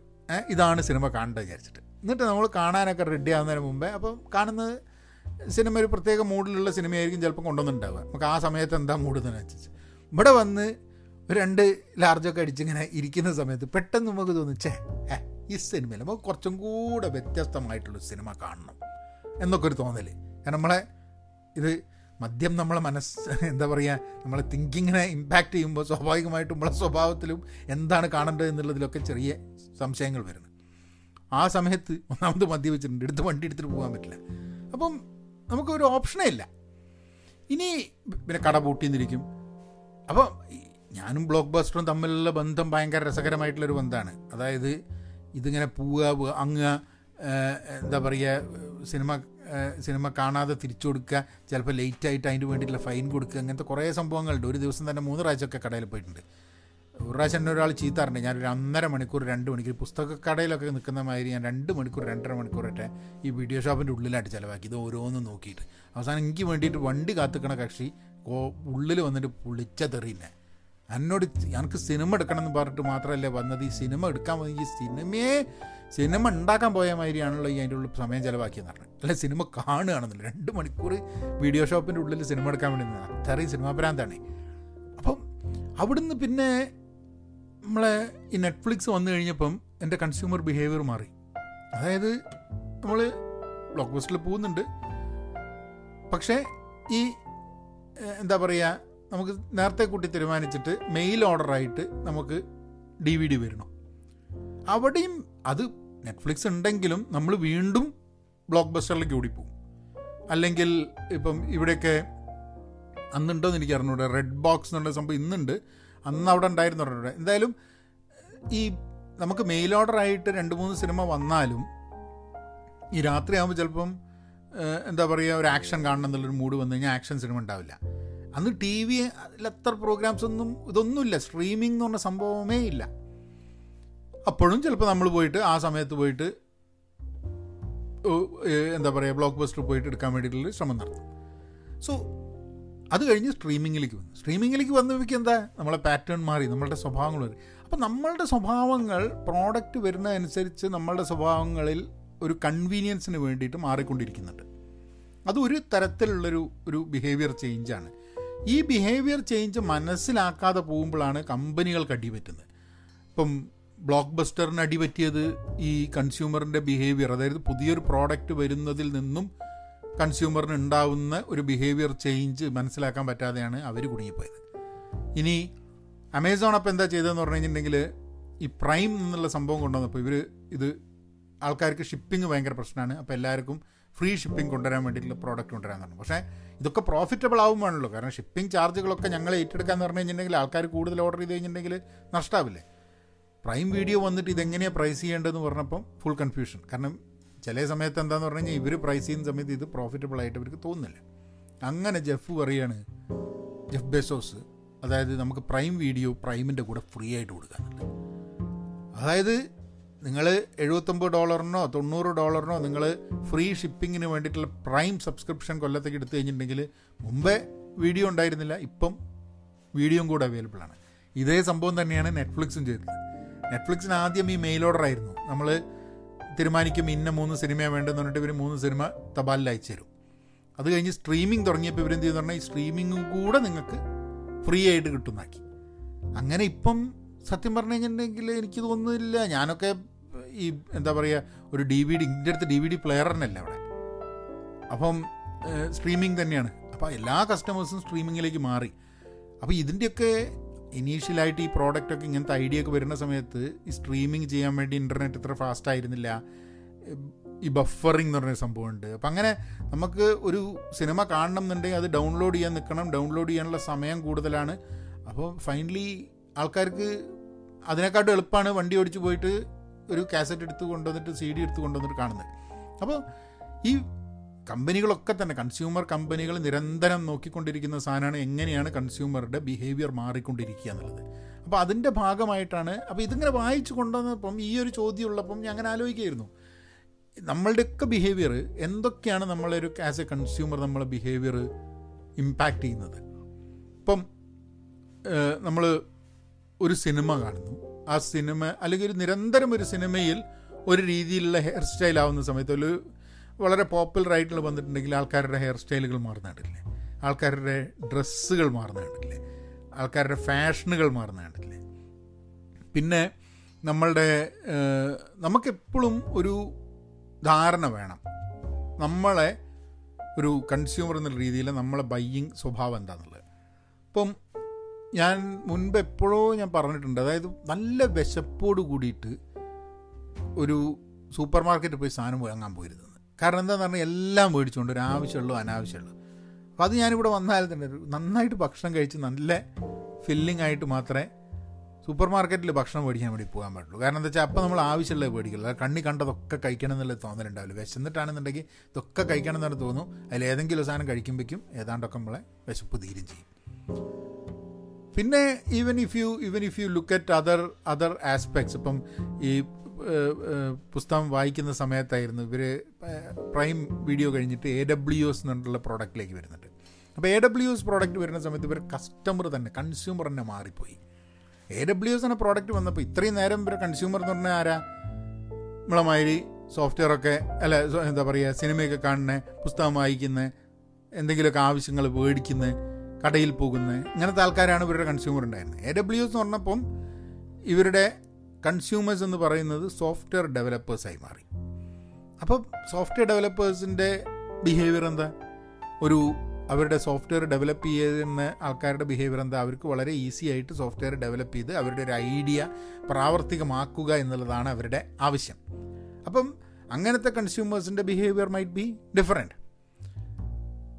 പക്ഷേ നമ്മൾ ചുറ്റും നോക്കിക്കഴിഞ്ഞാൽ നമ്മളുടെ ബിഹേവിയറിനെ സ്വാധീനിക്കുന്ന പലതും നമ്മളെ ചുറ്റുമുണ്ട്. നമ്മളെ കമ്മ്യൂണിറ്റി, നിങ്ങൾ എന്ത് കമ്മ്യൂണിറ്റിയിലാണുള്ളത്, കമ്മ്യൂണിറ്റി എന്ന് പറഞ്ഞാൽ നിങ്ങളുടെ സൗഹൃദ വലയം, ഇതൊക്കെ നിങ്ങളുടെ ബൈയിങ് പാറ്റേണിനെ ഇതാക്കും. ഇപ്പോൾ ഒരു കാലത്ത് ഇവിടെ എനിക്ക് ഓർമ്മയുണ്ട്, ഈ ലീഫ് എന്ന് പറഞ്ഞ കാറ്, അതായത് ടെസ്ലയൊക്കെ പോപ്പുലർ ആവുന്നതിന് മുമ്പേ ലീഫ് എന്നുള്ള കാറ് കുറേ ആൾക്കാർ വാങ്ങിയിരുന്നു ഞങ്ങളുടെയൊക്കെ ഇടയിൽ. പിന്നെ ചില ആൾക്കാർ ഇപ്പം എന്താണെന്ന് പറഞ്ഞാൽ കുറച്ചൊക്കെ കഴിഞ്ഞിട്ട് ഒരു ബെൻസ് വാങ്ങിക്കഴിഞ്ഞിട്ടുണ്ട്. പിന്നെ ആ ചുറ്റുപുറത്തുള്ള ആൾക്കാർക്കൊക്കെ ബെൻസ് വാങ്ങുക, അതായത് ഒരു ഒരു സ്റ്റാറ്റസ് സിമ്പിൾ എന്ന് മാത്രമല്ല, ആ അവനും മേടിച്ച് ബെൻസ് നമുക്കൊരു ബെൻസ് ആയിക്കൂടെ, ഇതൊക്കെ ഒരു ബെൻസ് വാങ്ങുന്നതൊക്കെ വലിയൊരു കാര്യമാണ്, അത് നല്ലതാണ് എന്നൊക്കെ ഒരു തോന്നലുള്ള ആൾക്കാരുണ്ട്. ഇപ്പോൾ ടെസ്ലയാണ്. ഇപ്പോൾ എനിക്ക് നോക്കുകയാണെങ്കിൽ എൻ്റെ ഒരു ഇവിടുത്തെ സുഹൃത്തുക്കളുടെ ഇടയിൽ എനിക്ക് തോന്നുന്നൊരു മൂന്ന് മൂന്ന് പേർക്കോ നാല് പേർക്കോ ഒറ്റ ടെസ്ല ഉണ്ടെന്ന് തോന്നുന്നു. പക്ഷേ എനിക്കൊരു ടെസ്ല വേണം എന്നുള്ളത് എനിക്ക് പേഴ്സണലി തോന്നിയിട്ടില്ല. അങ്ങനെ കാറിനോടൊരു താല്പര്യമില്ലാത്തതുകൊണ്ടായിരിക്കാം മതി. കാറിനോട് താല്പര്യമുള്ള ആൾക്കാർക്ക് ചിലപ്പോൾ ടെസ്ല വേണമെന്നൊക്കെ തോന്നുന്നുണ്ടാവും. അപ്പം ഒരു ടെസ്ലയുണ്ട് എന്ന് പറയുന്നത് വലിയൊരു കാര്യമായിട്ട് തോന്നുന്നുണ്ടാവും. എന്നാണ് ടെസ്ല കിട്ടിക്കഴിഞ്ഞിട്ട് നല്ല അല്ല എന്ന് പറയുന്നല്ല കേട്ടോ. പക്ഷേ നമുക്ക് ഒരു ഇപ്പോൾ കഴിഞ്ഞ ഒരു വർഷമായിട്ട് ഞാൻ ലീസിലെടുത്ത വണ്ടി ഓടിക്കാണ്ടിരിക്കുക, അതായത് നമ്മൾ കൂടുതൽ പൈസയൊക്കെ കൊടുത്ത് കൂടുതൽ മൈലൊക്കെ വേണമെന്ന് പറഞ്ഞ് ലീസിൽ ഒക്കെ നെഗോഷിയേറ്റ് ചെയ്ത് കിട്ടിയ സാധനം ഈ വർഷം ഞാൻ ആ ലീസ് കഴിഞ്ഞ് തിരിച്ചു കൊടുക്കുന്ന സമയത്ത് അവർ അതിലുപയോഗിക്കേണ്ട എന്താ പറയുക മൈൽസിനെ എനിക്ക് തോന്നുന്നത് പതിനയ്യായിരം നാൽപ്പത്തയ്യായിരം മൈലായിട്ട് എനിക്ക് മൂന്ന് വർഷത്തിൽ ഓടിക്കാം. അതിലൊക്കെ കൂടിയിട്ട് എനിക്ക് തോന്നുന്നത് ഒരു ഇരുപതിനായിരം മൈലായിട്ടേ ഓടിച്ചിട്ടുള്ളൂ എന്ന് പറഞ്ഞു കഴിഞ്ഞിട്ടുണ്ടെങ്കിൽ ലീസിൽ ചെയ്ത കമ്പനീനെ സംബന്ധിച്ചിടത്തോളം വളരെ എളുപ്പമാണ്. നാൽപ്പത്തഞ്ച് നാൽപ്പത്തയ്യായിരം മൈൽ ഓടിക്കേണ്ടിയിരുന്നിടത്ത് വെറും ഇരുപതിനായിരം മൈൽ ഓടിച്ചിട്ട് ഞാൻ വണ്ടി തിരിച്ചു കൊടുക്കുകയാണ്. അപ്പോൾ എന്നെ സംബന്ധിച്ചിടത്തോളം അത് ഒരു കണക്കിന് നഷ്ടമാണ്. അപ്പോൾ ഞാൻ ആലോചിക്കുകയാണ് ഇനി എന്തോ ഒന്നെങ്കിൽ ആ കാറ് മേടിക്കുക, അല്ലെങ്കിൽ ഏറ്റവും തല്ലിപ്പൊളിയായിട്ടുള്ള എന്തെങ്കിലും ഒരു ചെറിയ കാറ് മേടിക്കുക. നമുക്ക് അതിൻ്റെ ആവശ്യമുള്ളൂ, അല്ലാണ്ട് വേറെ ആവശ്യമൊന്നുമില്ല എന്നുള്ളതാണ് എൻ്റെ അത് എൻ്റെ കൺസ്യൂമർ ബിഹേവിയർ. എല്ലാവരും അങ്ങനെ ആയിക്കോണം എന്നില്ല കേട്ടോ. നമ്മൾ സെക്കൻഡ് ഹാൻഡ് കാറുകൾ വാങ്ങാൻ പോകുന്നത് ഇവിടെ സെക്കൻഡ് ഹാൻഡ് കാറുകൾ വാങ്ങാൻ പോകുമ്പോൾ എങ്ങനെയെങ്കിലും നിങ്ങളെ മുകളിലൊരു കാറ് പിടിപ്പിക്കുക എന്നുള്ളതാണ് ഇവരുടെ മെയിൻ സംഭവം. അതായത് ഉള്ളിലേക്ക് കയറി കഴിഞ്ഞിട്ട് കാറ് വാങ്ങിയിട്ട് വേണം, അതായത് നിങ്ങൾ അവിടെ നിന്ന് വിട്ടുപോയി കഴിഞ്ഞാൽ നിങ്ങൾക്കൊരു പ്രൈസ് പറയും. എന്നിട്ട് ആ പ്രൈസ് പറഞ്ഞിട്ട് ആ പ്രൈസിന് നിങ്ങൾ വാങ്ങിയിട്ടില്ലെങ്കിൽ നിങ്ങളുടെ ജീവിതത്തിലെ ഏറ്റവും വലിയ നഷ്ടമാണെന്നുള്ളത് നിങ്ങളെ പറഞ്ഞ് പഠിപ്പിക്കുക, അല്ല പറഞ്ഞങ്ങോട്ട് എന്താ നിങ്ങളുടെ അങ്ങനെ കൺവിൻസ് ചെയ്യിപ്പിക്കുക എന്നുള്ളതാണ് അവിടുത്തെ മെയിൻ സംഭവം. നമുക്ക് തന്നെ തോന്നും ഓ ഇത് അയ്യായിരം ഡോളറിന് കിട്ടും, അയ്യായിരം ഡോളറിന് കിട്ടി വേറെ എവിടെയും കിട്ടും, അപ്പുറത്തുണ്ടാവും നാലായിരം ഡോളറിന് വേറെ എന്താ അവൈലബിൾ ഉണ്ടാവും. ഏഹ് അല്ലെങ്കിൽ ഇവിടുന്ന് ചില സമയത്ത് അയ്യായിരം ആയിരിക്കില്ല, കാരണം ഇരുപതിനായിരം ആയിരിക്കും. ഇരുപതിനായിരം ആണെങ്കിൽ അപ്പുറത്ത് ചിലപ്പോൾ പത്തൊമ്പതിനായിരത്തിനും പതിനെട്ടായിരത്തിനും കിട്ടുന്നുണ്ടാവും. പക്ഷെ ഇവിടുന്ന് അവിടെ വിട്ട് ഇവിടുന്ന് വിട്ട് കഴിഞ്ഞാൽ പിന്നെ ഞങ്ങൾക്ക് ഇരുപതിനായിരത്തിന് കിട്ടില്ല, വന്നു കഴിഞ്ഞാൽ ഇരുപത്തി ഇരുപത്തയ്യായിരം ആവുന്നതാണ്. തിരിച്ച് വന്നാലും ചിലപ്പോൾ കിട്ടും, കാരണം ഇവിടെ ആരും നഷ്ടത്തിൽ നമുക്കൊന്നും തരാൻ പോകുന്നില്ല, ഒരു ലാഭം ഉണ്ടാക്കുന്നുണ്ടാവും. ആ ലാഭം നമ്മളെ നെഗോഷിയേഷനനുസരിച്ച് എത്ര ഇതാവും എന്നുള്ളത് മാത്രമേ ഉള്ളൂ. ഞാൻ വലിയൊരു നെഗോഷിയേറ്ററൊന്നും അല്ല കേട്ടോ, ഇത്രയൊക്കെ പറയുകയാണെങ്കിലും നമ്മൾ പറയാമെന്നുള്ളൂ. പക്ഷെ നമ്മളെ ആ ഒരു സമയത്ത് നമ്മളെ സ്വാധീനിക്കുന്ന കുറേ കാര്യങ്ങളുണ്ടാവും. ഇപ്പോൾ നമ്മൾ ചെറിയ കുട്ടികളെയും കൊണ്ട് പോവുകയാണെന്നുണ്ടെങ്കിൽ ആ കുട്ടികളുടെ കരച്ചിൽ പിടിച്ചിൽ ലഹള മയ ആവുന്ന സമയത്ത് ചിലപ്പോൾ അതൊക്കെ അങ്ങനത്തെ കാര്യങ്ങളൊക്കെ നമ്മളുടെ നമ്മളുടെ ബൈയിങ് പാറ്റേണിനെ ഡിസൈഡ് ചെയ്യും. നമ്മൾ വാങ്ങണ്ടെന്ന് വിചാരിച്ചിട്ട് പോവോ, അല്ല നമ്മളുടെ നെഗോഷിയേഷൻ നമ്മളെ ഈ കുട്ടികളുടെ കരച്ചിലും മുറുമുറുപ്പും കാര്യങ്ങളൊക്കെ നമ്മളെ സ്വാധീനിച്ചിട്ട് നമ്മളത് നമ്മളത് കൂടുതൽ പൈസ കൊടുത്ത് വാങ്ങി അവിടുന്ന് കഴിച്ചിലാവുമോ, എന്താ നമ്മൾ ചെയ്യുക? അപ്പോൾ ഇതൊക്കെ ഓൺ ഓൺ എ സെയിൽസ് ലെവലിൽ ഇങ്ങനത്തെ കുറേ കൺസ്യൂമർ ബിഹേവിയറുകൾ, അല്ലെങ്കിൽ വരുന്ന ആൾക്കാർ നിങ്ങൾ ഒറ്റയ്ക്കൊരു കാറ് വാങ്ങാൻ പോകുന്നു, നിങ്ങൾ ഏത് കാറിലൊരു കാറ് വാങ്ങാൻ പോകുന്നു, നിങ്ങൾ ആരുടെ കൂടെ കൂടെ ഒരു കാറ് വാങ്ങാൻ പോകുന്നു, നിങ്ങളുടെ കൂടെ ഫാമിലി ആയിട്ടാണോ പോകുന്നത് എന്നുള്ളതൊക്കെ നിങ്ങളുടെ ചിലപ്പോൾ പ്രൈസിനെ ബാധിക്കും. നിങ്ങൾ വാങ്ങുവോ വാങ്ങില്ലേ, ഏത് കാറ് നിങ്ങളുടെ മുമ്പിൽ കിട്ടും, ഇങ്ങനത്തെ കുറേ കാര്യങ്ങൾ. കാരണം ഇതൊക്കെ അവർക്ക് സ്പെഷ്യൽ ട്രെയിനിങ് ഒക്കെ ഉണ്ടാവും. ഇതേപോലെ തന്നെയാണ് നമ്മൾ എന്ത് സാധനം വാങ്ങുന്ന സമയത്തും, ഒരു ഫോൺ വാങ്ങുന്ന സമയത്ത്. ഇപ്പം ഐഫോണാണ് ഞാൻ ഉപയോഗിക്കുന്നത്. അത് ഐഫോൺ ഉപയോഗിക്കാൻ കാരണം ഐഫോൺ ആയിരുന്നില്ല, ആൻഡ്രോയിഡ് ആയിരുന്നു. പിന്നെ ഞാൻ ഐഫോണിലേക്ക് കിടക്കാമെന്ന് വിചാരിച്ചു. ഐഫോൺ ഒന്നാമത് ഐഫോൺ ആവാത്തതിന് കാരണം ഐഫോൺ വില കൂടുതലാന്നുള്ളൊരു കാര്യമായിരുന്നു. പിന്നെ അങ്ങനെ ഒരു ആപ്പിൾ ഉപയോഗിക്കുന്നൊരു വ്യക്തിയൊന്നും ആയിരുന്നില്ല. പിന്നെ ഒരു മാക്ക് മേടിച്ചതിന് ശേഷം മാത്രമല്ല, എൻ്റെ ആ മോള് വാങ്ങി ഐഫോൺ. അങ്ങനെ ഒരു പ്രാവശ്യം ഐഫോൺ വാങ്ങിയിട്ട് ഇപ്പം സ്ഥിരം ഐഫോൺ തന്നെയാണ് വാങ്ങുക. പക്ഷേ ചിലവർക്ക് പുതിയ ഫോണുകൾ വരുന്ന സമയത്ത് മാറ്റണമെന്നുണ്ട്. എല്ലാ വർഷവും പുതിയ ഫോൺ വരും, എല്ലാ വർഷവും പുതിയ ഫോൺ മാറ്റണമെന്ന് ആഗ്രഹമുള്ള ആൾക്കാരുണ്ടാവും. അപ്പം എനിക്ക് അങ്ങനെയല്ല. ഇപ്പം എൻ്റെ ഫോൺ ഇപ്പോൾ കറണ്ട് ഫോൺ എന്ന് പറഞ്ഞാൽ ഒരു മൂന്ന് മൂന്ന് കൊല്ലമായി തോന്നുന്നു, രണ്ട് കൊല്ലം മൂന്ന് രണ്ട് കൊല്ലത്തിൻ്റെ മുകളിലായി തോന്നുന്നു കറണ്ട് ഫോൺ ഉപയോഗിക്കാൻ തുടങ്ങിയിട്ട്.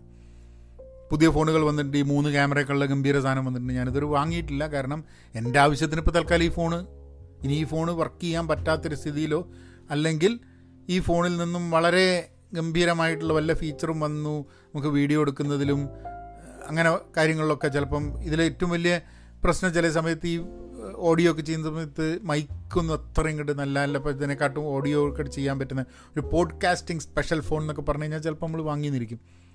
ഒരു നമ്മളെ സ്വാധീനിക്കുന്ന കുറേ സംഭവങ്ങളുണ്ട്. ഒന്ന് എനിക്ക് തോന്നുന്നത് എന്താ വെച്ചാൽ നമ്മളുടെ ഉപയോഗം, ഉപഭോക്താവ് എന്നുള്ള രീതിയിൽ നമ്മൾ ആ പ്രോഡക്റ്റ് വാങ്ങുന്നതിൽ നമ്മളുടെ യൂസ് യൂട്ടിലിറ്റി അതിൻ്റെ യൂസബിലിറ്റി, അത് നമുക്ക് എന്ത് ഉപയോഗം വരുന്നു എന്നുള്ളൊരു ചിന്ത, അതൊരു റാഷണൽ ചിന്തയാണ് അല്ലേ.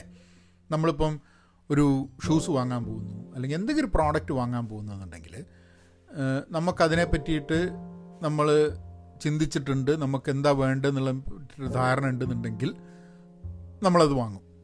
ചിന്തിച്ചിട്ട് നമുക്കത് ഒരു കാരണം കാണുന്നില്ല എന്നുണ്ടെങ്കിൽ നമ്മൾ വാങ്ങില്ല. ഇനി ഇമ്പൾസീവ് ബൈ ഉണ്ട്, നമ്മൾ പോയിട്ട് വളരെ ഇമ്പൾസീവായിട്ട് ആ ഇത് വേണമെന്ന് എനിക്ക് തോന്നുന്നുണ്ട് എന്ന് പറഞ്ഞ് വാങ്ങുന്നത്. ചില പുസ്തകങ്ങളൊക്കെ ഞാൻ ഇമ്പൾസീവായിട്ടാണ് വാങ്ങുന്നത്. എത്രയോ പുസ്തകങ്ങൾ വാങ്ങിയിട്ടുണ്ട്, വായിച്ചിട്ടില്ല. അപ്പം ആ പുസ്തകങ്ങൾ വായിച്ചത് വാങ്ങിച്ചത് നഷ്ടമല്ലേ? ഇപ്പോൾ മലയാള പുസ്തകങ്ങളും വായിക്കാത്ത പുസ്തകങ്ങൾ നഷ്ടമാണോ എന്ന് ചോദിച്ചു കഴിഞ്ഞാൽ എനിക്ക് അറിഞ്ഞുകൂടാ. കാരണം ചില സമയത്ത് ഇവിടെ ഇപ്പോൾ മലയാളം പുസ്തകം വേണമെന്ന് പറഞ്ഞാൽ നടക്കില്ല. ഇപ്പം ഇംഗ്ലീഷ് പുസ്തകങ്ങൾ ഞാൻ വാങ്ങുന്നത്, എനിക്ക് തോന്നുന്നു കഴിഞ്ഞ വർഷം ഞാൻ കുറച്ച് പുസ്തകങ്ങൾ വാങ്ങി, അതിൽ കുറച്ച് വായിച്ചു, ബാക്കി വായിച്ചിട്ടില്ല. അപ്പോഴാണ് ഞാൻ മനസ്സിലാക്കിയത് നമുക്ക് ഈ ബുക്കുകളൊക്കെ ലൈബ്രറിയിൽ ഓർഡർ ചെയ്തിട്ട് വരുമ്പോൾ വരുമ്പോൾ നമുക്ക് കിട്ടണതാണെങ്കിൽ, ഇന്നിപ്പോൾ എൻ്റെ അടുത്ത് ഞാനിപ്പം ഈ ആമസോണിൻ്റെ പുസ്തകം ആണെങ്കിലും അതിന് മുമ്പുള്ള തിങ്ക് അഗൈൻ ആണെങ്കിൽ ഇതൊക്കെ ഫെബ്രുവരിയിലോ മാർച്ചിലോട്ട് റിലീസായ പുസ്തകങ്ങളാണ്. പക്ഷേ അതിന് ആ സമയത്ത് തന്നെ ലൈബ്രറികളിൽ ഇവിടെ ഓർഡർ കൊടുക്കും. നമുക്ക് നേരത്തെ കൂട്ടി പ്ലാൻ ചെയ്ത് കഴിഞ്ഞിട്ടുണ്ടെങ്കിൽ ഈ പുസ്തകങ്ങൾ ലൈബ്രറിയിൽ നിന്ന് വായിക്കാൻ പറ്റും. ഇപ്പോൾ കഴിഞ്ഞ എനിക്ക് തോന്നുന്നത് ഒരു കഴിഞ്ഞൊരു ആറ് മാസത്തിൽ ഞാൻ വായിച്ച പുസ്തകങ്ങളുടെ വില തന്നെ ഉണ്ടാവും ഏതാണ്ടൊരു ഒരു എനിക്ക് തോന്നുന്നൊരു മുന്നൂറ് ആ ഇരുന്നൂ ഇരുന്നൂറ്റമ്പത് ഡോളർ ആയിട്ടുണ്ടാവും. ഒരു ആ ഇരുന്നൂറ്റമ്പത് മുന്നൂറ് ഡോളറിൻ്റെ അടുത്തുള്ള പുസ്തകങ്ങൾ വായിച്ചിട്ടുണ്ട്. വാ ഈ വായിച്ചില്ലെങ്കിലും അത് നമ്മളുടെ അടുത്ത് കിട്ടിയിട്ടുണ്ട്. നമ്മൾ ചിലപ്പം വായിച്ചിട്ട് ഇഷ്ടപ്പെടുന്നില്ല എന്നും പറഞ്ഞിട്ട് നമ്മൾ ചിലപ്പോൾ തിരിച്ചു കൊടുത്തിട്ടുണ്ടാവും. പലപ്പോഴും നമുക്ക് അതിനുള്ളൊരു ഓപ്ഷൻ ഇല്ല. നമ്മൾ വാങ്ങിക്കഴിഞ്ഞിട്ടുണ്ടെങ്കിൽ ഇഷ്ടപ്പെട്ടാലും ഇഷ്ടപ്പെട്ടില്ലെങ്കിലും ഒന്നെങ്കിൽ വായിക്കുക, ഒന്നെങ്കിൽ വായിക്കില്ല. അപ്പം എൻ്റെ എൻ്റെ പുസ്തകം വായ വാങ്ങുക എന്നുള്ള ആ പാറ്റേൺ, ആ ഒരു ബിഹേവിയറിൽ മാറ്റം വന്നിട്ടുണ്ട്. അതിങ്ങനെയൊരു ഓപ്ഷൻ അവൈലബിൾ ആണ് എന്നുള്ളതുകൊണ്ട്. ഇപ്പോൾ ചിലപ്പോൾ ഒക്കെ പുസ്തകം നമ്മൾ എടുത്തു കഴിഞ്ഞിട്ടത് റിട്ടേൺ ചെയ്യുന്നതിന് മുമ്പേ ഞാൻ എൻ്റെ വെബ്സൈറ്റിൽ കയറി നോക്കുന്ന സമയത്ത് അതിൽ പറഞ്ഞിട്ടുണ്ടാവും ഇരുപത് പേര് ആ പുസ്തകത്തിന് വേണ്ടി വെയിറ്റ് ചെയ്യുന്നുണ്ടെന്നുള്ളത്. മുമ്പേയൊക്കെ എനിക്കൊരു പുസ്തകം ലൈബ്രറിയിൽ നിന്ന് കിട്ടണമെന്നുണ്ടെങ്കിൽ ഒരു കൊല്ലം വെയിറ്റ് ചെയ്യണം. കാരണം എല്ലാവരും ഒക്കെ വായിച്ചു കഴിഞ്ഞിട്ടാണ്, നമ്മൾ അവിടെ പോയിട്ടാണ് നോക്കുന്നത്. ഒരിക്കൽ പോലും ഞാൻ ഇൻ്റർനെറ്റിൽ നിന്ന് അത് ഓർഡർ ചെയ്യുന്നൊരു പരിപാടി ഉണ്ടായിരുന്നില്ല. ഇപ്പം ഞാൻ ഓർഡർ ചെയ്ത് വെച്ചിരിക്കുകയാണ്. എനിക്ക് ഏതാണ്ടൊരു ഇരുപത് ബുക്ക് ഞാൻ ഹോൾഡ് ഓൺ ഹോൾഡ് കിട്ടുന്നുണ്ട്. അപ്പോൾ അത് ഓരോ പുസ്തകങ്ങളായിട്ട് ആവുമ്പോൾ ആവുമ്പോൾ കിട്ടും. ഇപ്പോൾ ഇന്നും ഒരു മെസ്സേജ് വന്നിട്ടുണ്ട്, ഏതോ ഞാൻ ഓർഡർ ചെയ്തൊരു പുസ്തകം വേണമെന്ന് പറഞ്ഞ പുസ്തകം ലൈബ്രറിയിൽ എത്തിയിട്ടുണ്ട്, വന്നെടുത്തോളാൻ പറഞ്ഞിട്ട്. അപ്പോൾ that has that has considerably changed the way ഞാൻ പുസ്തകങ്ങളെ കാണുന്നത്, അല്ലെങ്കിൽ വായിക്കാൻ വേണ്ടിയിട്ട്. അപ്പം വായിക്കാൻ താല്പര്യമില്ലെങ്കിൽ പുസ്തകങ്ങൾ വാങ്ങണ്ട എന്നുള്ളൊരു രീതിയിലേക്ക് എത്തിയിട്ടുണ്ട്. പിന്നെ വസ്ത്രങ്ങൾ, പിന്നെ അങ്ങനെ ഓരോ പ്രോഡക്റ്റും നമ്മൾ നോക്കിക്കഴിഞ്ഞിട്ടുണ്ടെങ്കിൽ നമുക്കതിലൊരു ഇമ്പൾസീവ് ബൈയിങ് ഉണ്ട്, അല്ലെങ്കിൽ ഒരു വളരെ തോട്ട് ഔട്ടായിട്ടുള്ളൊരു ബൈയിങ് ഉണ്ട്. പിന്നെ ചില സമയത്ത് നമ്മളുടെ നമ്മളുടെ സിനിമയൊക്കെ കാണുന്ന സമയത്ത്, അല്ലെങ്കിൽ നമ്മളുടെ ചുറ്റുപുറത്തുള്ള ആൾക്കാർ, അങ്ങനെയുള്ള കാര്യങ്ങൾ നമ്മളെ സ്വഭാവത്തിനെ സ്വാധീനിക്കാൻ സാധ്യതയുണ്ട്. ഇതിന് ഞാൻ ഒരു ഒരു വർഷം ഒന്നും വാങ്ങില്ല എന്ന് തീരുമാനിച്ച ആ ഒരു വർഷം ഒരു കാര്യം ഞാൻ മനസ്സിലാക്കി. അതെന്താണെന്ന് പറഞ്ഞു കഴിഞ്ഞാൽ, ഞാൻ വാങ്ങണമെന്ന് വിചാരിക്കുന്ന കാര്യങ്ങളൊന്നും വാങ്ങിയില്ലെങ്കിലും ഒരു പ്രശ്നം ഉണ്ടാകാൻ പോകുന്നില്ല. കാരണം ഒരുവിധം എല്ലാ സംഭവങ്ങളും ഇപ്പം എനിക്ക് തോന്നുന്നത് എനിക്ക് വാങ്ങാതെ ഇരിക്കാൻ പറ്റുന്ന സാധനങ്ങളാണ് എൻ്റെ അടുത്തുള്ളത് മുഴുവൻ.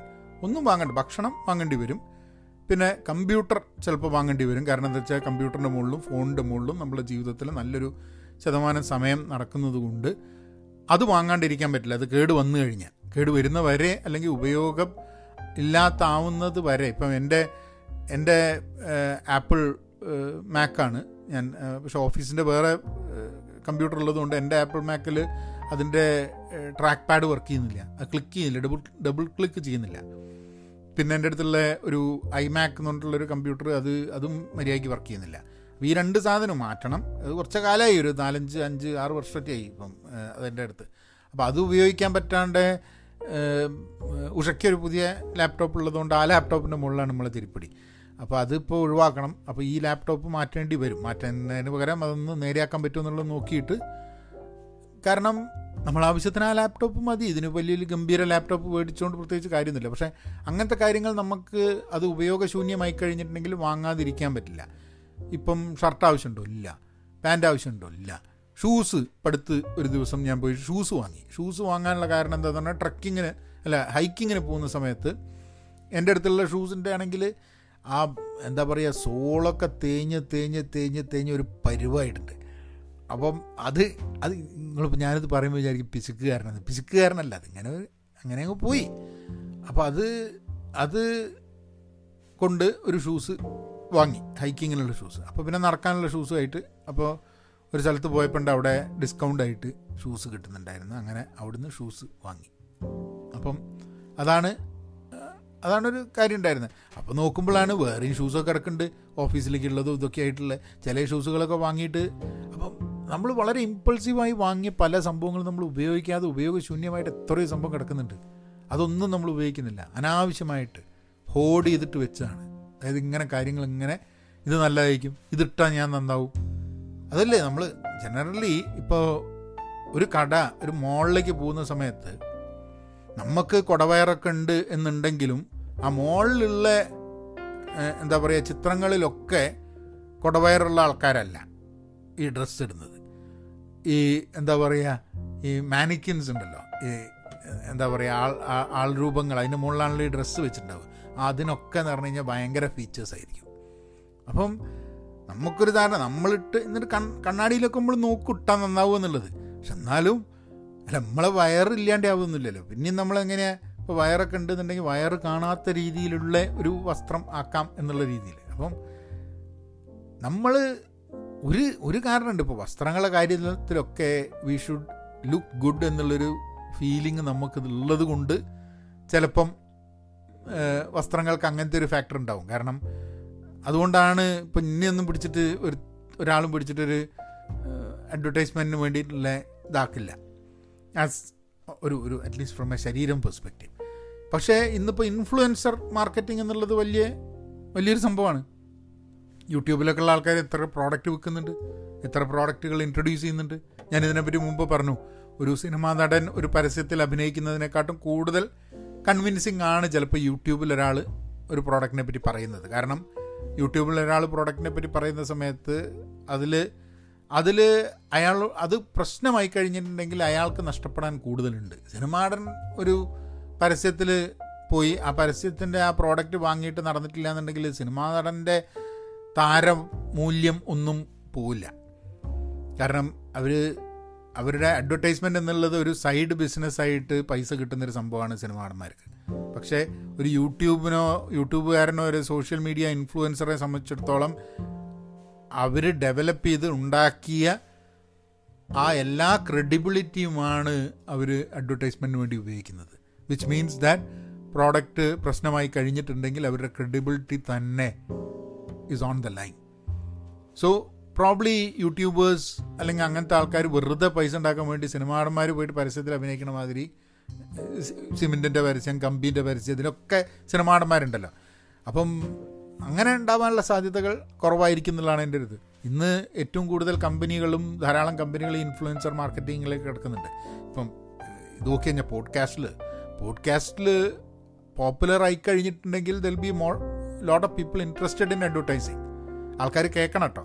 കാരണം ഇപ്പോൾ നിങ്ങളിപ്പോൾ ഇത് ഇപ്പോഴും കേട്ടുകൊണ്ടിരിക്കുകയാണെങ്കിൽ ദാറ്റ് മീൻസ് ദാറ്റ് അരമണിക്കൂറായിട്ട് നിങ്ങൾ ഞാൻ പറയുന്നത് കേട്ടുകൊണ്ടിരിക്കുന്നുണ്ട്, വിച്ച് അതൊരു വാല്യൂ ഉള്ളത് കൊണ്ടാണ്. മറ്റേ വീഡിയോയിലൊന്നും നമ്മൾ പലപ്പോഴും മുഴുവൻ വീഡിയോ കാണുക എന്നുള്ളൊരു സംഭവം ഇല്ലല്ലോ. അപ്പം എനിക്ക് അഡ്നാൻ ചോദിച്ച ചോദ്യത്തിന് ഉള്ളൊരു ഉത്തരമല്ല കേട്ടോ. കാരണം അതൊരു ഹെവി സബ്ജക്റ്റാണ്, വർഷങ്ങളോളം ആൾക്കാരിരുന്ന് പഠിച്ചിട്ട് ഇന്നും ആൾക്കാർ മനസ്സിലായിക്കൊണ്ടിരിക്കുന്നതാണ് കൺസ്യൂമർ ബിഹേവിയർ എന്താണെന്നുള്ളത്. പക്ഷെ നമുക്കൊക്കെ ആസ് കൺസ്യൂമേഴ്സ് നമ്മളെയൊക്കെ ആ ഒരു സ്വഭാവം ആസ് എ ബിഹേവിയർ പല ഫാക്ടേഴ്സ് ഉണ്ട് അത് ഇമ്പാക്റ്റ് ചെയ്യുന്നത്, അത് സ്വാധീനിക്കുന്നത് എന്നുള്ളത് കൊണ്ട് തന്നെ അതെന്താ എന്ന് മനസ്സിലാക്കാൻ വേണ്ടി ശ്രമിക്കുന്നത് നല്ലതാണ്. ഇപ്പം എൻ്റെ ജീവിതത്തിൽ ഞാൻ നോക്കിക്കഴിഞ്ഞിട്ടുണ്ടെങ്കിൽ ഈ പുസ്തകങ്ങൾ കാണുമ്പോൾ അത് വാങ്ങുക എന്നുള്ളത് ഒരു ഒരു ഇമ്പൾസീവ് സംഭവമാണ്. അത് വായിച്ചാലും വായിച്ചാലും ചിലതൊക്കെ ഗംഭീരമാണ് എന്നുള്ള തോന്നി അങ്ങ് വാങ്ങുമായിരുന്നു. ഇതേപോലെ സിനിമകൾ വാങ്ങുന്ന ആൾക്കാരുണ്ട്. ഇന്ന് ഞാനിപ്പോൾ എൻ്റെ ഒരു ബൈയിങ് പാറ്റേണിൻ്റെ കാര്യം നോക്കുകയാണെങ്കിൽ, സ്വഭാവം നോക്കുകയാണെങ്കിൽ, as a as my personal behaviour on how ഞാനൊരു ഇൻഡിവിജ്വൽ ലെവലിലാണ് ഈ കാര്യങ്ങൾ കംപ്ലീറ്റ് പറയുന്നത് കേട്ടോ. Probably Adnan wanted to uh, probably have a answer on a on a larger scale, ഒരു സോഷ്യൽ സ്കെയിലായിരിക്കാൻ മതി. പക്ഷെ എന്നാലും ഇപ്പോൾ സ്ട്രീമിങ്ങിൻ്റെ കാര്യം എടുക്കാം. നമ്മളിന്ന് അമേസോണിൻ്റെ പ്രൈമും പ്രൈം വീഡിയോ അല്ലേ സംസാരിക്കുന്നത്. ഇപ്പം എൻ്റെ വീട്ടിൽ ഉള്ളത് നമ്മളെ കോംകാസ്റ്റ് എന്ന് പറഞ്ഞിട്ടുള്ള ടി വി ചാനലുകളുടെ അതുണ്ട്. പിന്നെ യൂട്യൂബ് ഫ്രീ ആയിട്ട് യൂട്യൂബിൻ്റെ ഇത് വരുന്നുണ്ട്. പിന്നെ നെറ്റ്ഫ്ലിക്സ് ഉണ്ട്. പിന്നെ ആമസോൺ പ്രൈം ഉണ്ട്. അത് ഒരു സമയത്ത് നമ്മൾ നോക്കുമ്പോൾ എൻ്റെ ഒരു ആമസോൺ പ്രൈം ഉണ്ട്, ഉഷേൻ്റെ ഒരു ആമസോൺ പ്രൈം ഉണ്ട്. അങ്ങനെ മനസ്സിലാക്കിയിട്ടാണ് ഞാൻ എൻ്റെ ആമസോൺ പ്രൈം ക്യാൻസൽ ചെയ്തു. കാരണം എന്താ വെച്ചാൽ ഒരാൾക്ക് ആമസോൺ പ്രൈം മതി. അപ്പോൾ ആ ആമസോൺ പ്രൈം ഉണ്ട്. പിന്നെ ഞാനിപ്പം അടുത്ത് മൂവി മുമ്പ് എനിക്കുണ്ടായിരുന്നു മൂവി എന്ന് പറഞ്ഞിട്ടുള്ള കുറേ ഫോറിൻ മൂവീസും ക്യൂറേറ്റഡ് സിനിമകളൊക്കെ. അതിലൊരു രണ്ട് സിനിമ ഞാൻ കണ്ടു കഴിഞ്ഞപ്പോൾ എനിക്കതങ്ങോട്ട് ഇഷ്ടമായി എന്ന് പറഞ്ഞിട്ട് ഞാനങ്ങോട്ട് തുടങ്ങി. അത് ഓർഡർ ചെയ്തിട്ട് ഇപ്പോൾ രണ്ട് മാസമായി രണ്ട് മാസമായി സബ്സ്ക്രിപ്ഷൻ കൊടുക്കുന്നു. പക്ഷെ അതിലൊരു സിനിമയെ ഞാൻ കണ്ടിട്ടുള്ളൂ. അത് അതങ്ങ് അപ്പോൾ ഈ സബ്സ്ക്രിപ്ഷൻ ബിസിനസ്സിന് വേറൊരു സംഭവമുണ്ട്. നമ്മളുടെ ഒരു ബിഹേവിയറാണ് സബ്സ്ക്രിപ്ഷൻ ചെയ് എടുത്തു കഴിഞ്ഞിട്ടുണ്ടെങ്കിൽ പിന്നെ സബ്സ്ക്രിപ്ഷൻ നമ്മൾ ക്യാൻസൽ ചെയ്യില്ല എന്നുള്ളത്. ഞാൻ അതൊരു മെമ്പർഷിപ്പ് പ്രോഗ്രാം മാതിരിയാണ്. പഹയൻ ഡോട്ട് കോമിൽ മെമ്പർഷിപ്പ് ഉണ്ടായിരുന്നു. ആൾക്കാർക്ക് മെമ്പർഷിപ്പ് എടുത്തു തുടങ്ങി.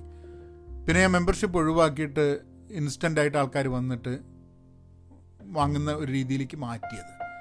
പക്ഷേ everyone wants to be in the subscription business. Membership and subscription ബിസിനസ്സാണ് ഇപ്പം നെക്സ്റ്റ് ബിസിനസ്സിൽ ഏറ്റവും കൂടുതൽ പോപ്പുലറായി വരുന്നത്. കാരണം ഒന്ന് റെഗുലറായിട്ട് കസ്റ്റമറിനെ കിട്ടും. ഇപ്പോൾ നോക്കി നോക്കി നോക്കൂ, തൊണ്ണൂ എഴുപത്തൊമ്പത് തൊണ്ണൂറ് ഡോളറൊക്കെയാണ് ഇപ്പം ആമസോൺ പ്രൈം എന്നാണ് എനിക്ക് തോന്നുന്നത് കേട്ടോ. എനിക്ക് ഉറപ്പില്ല.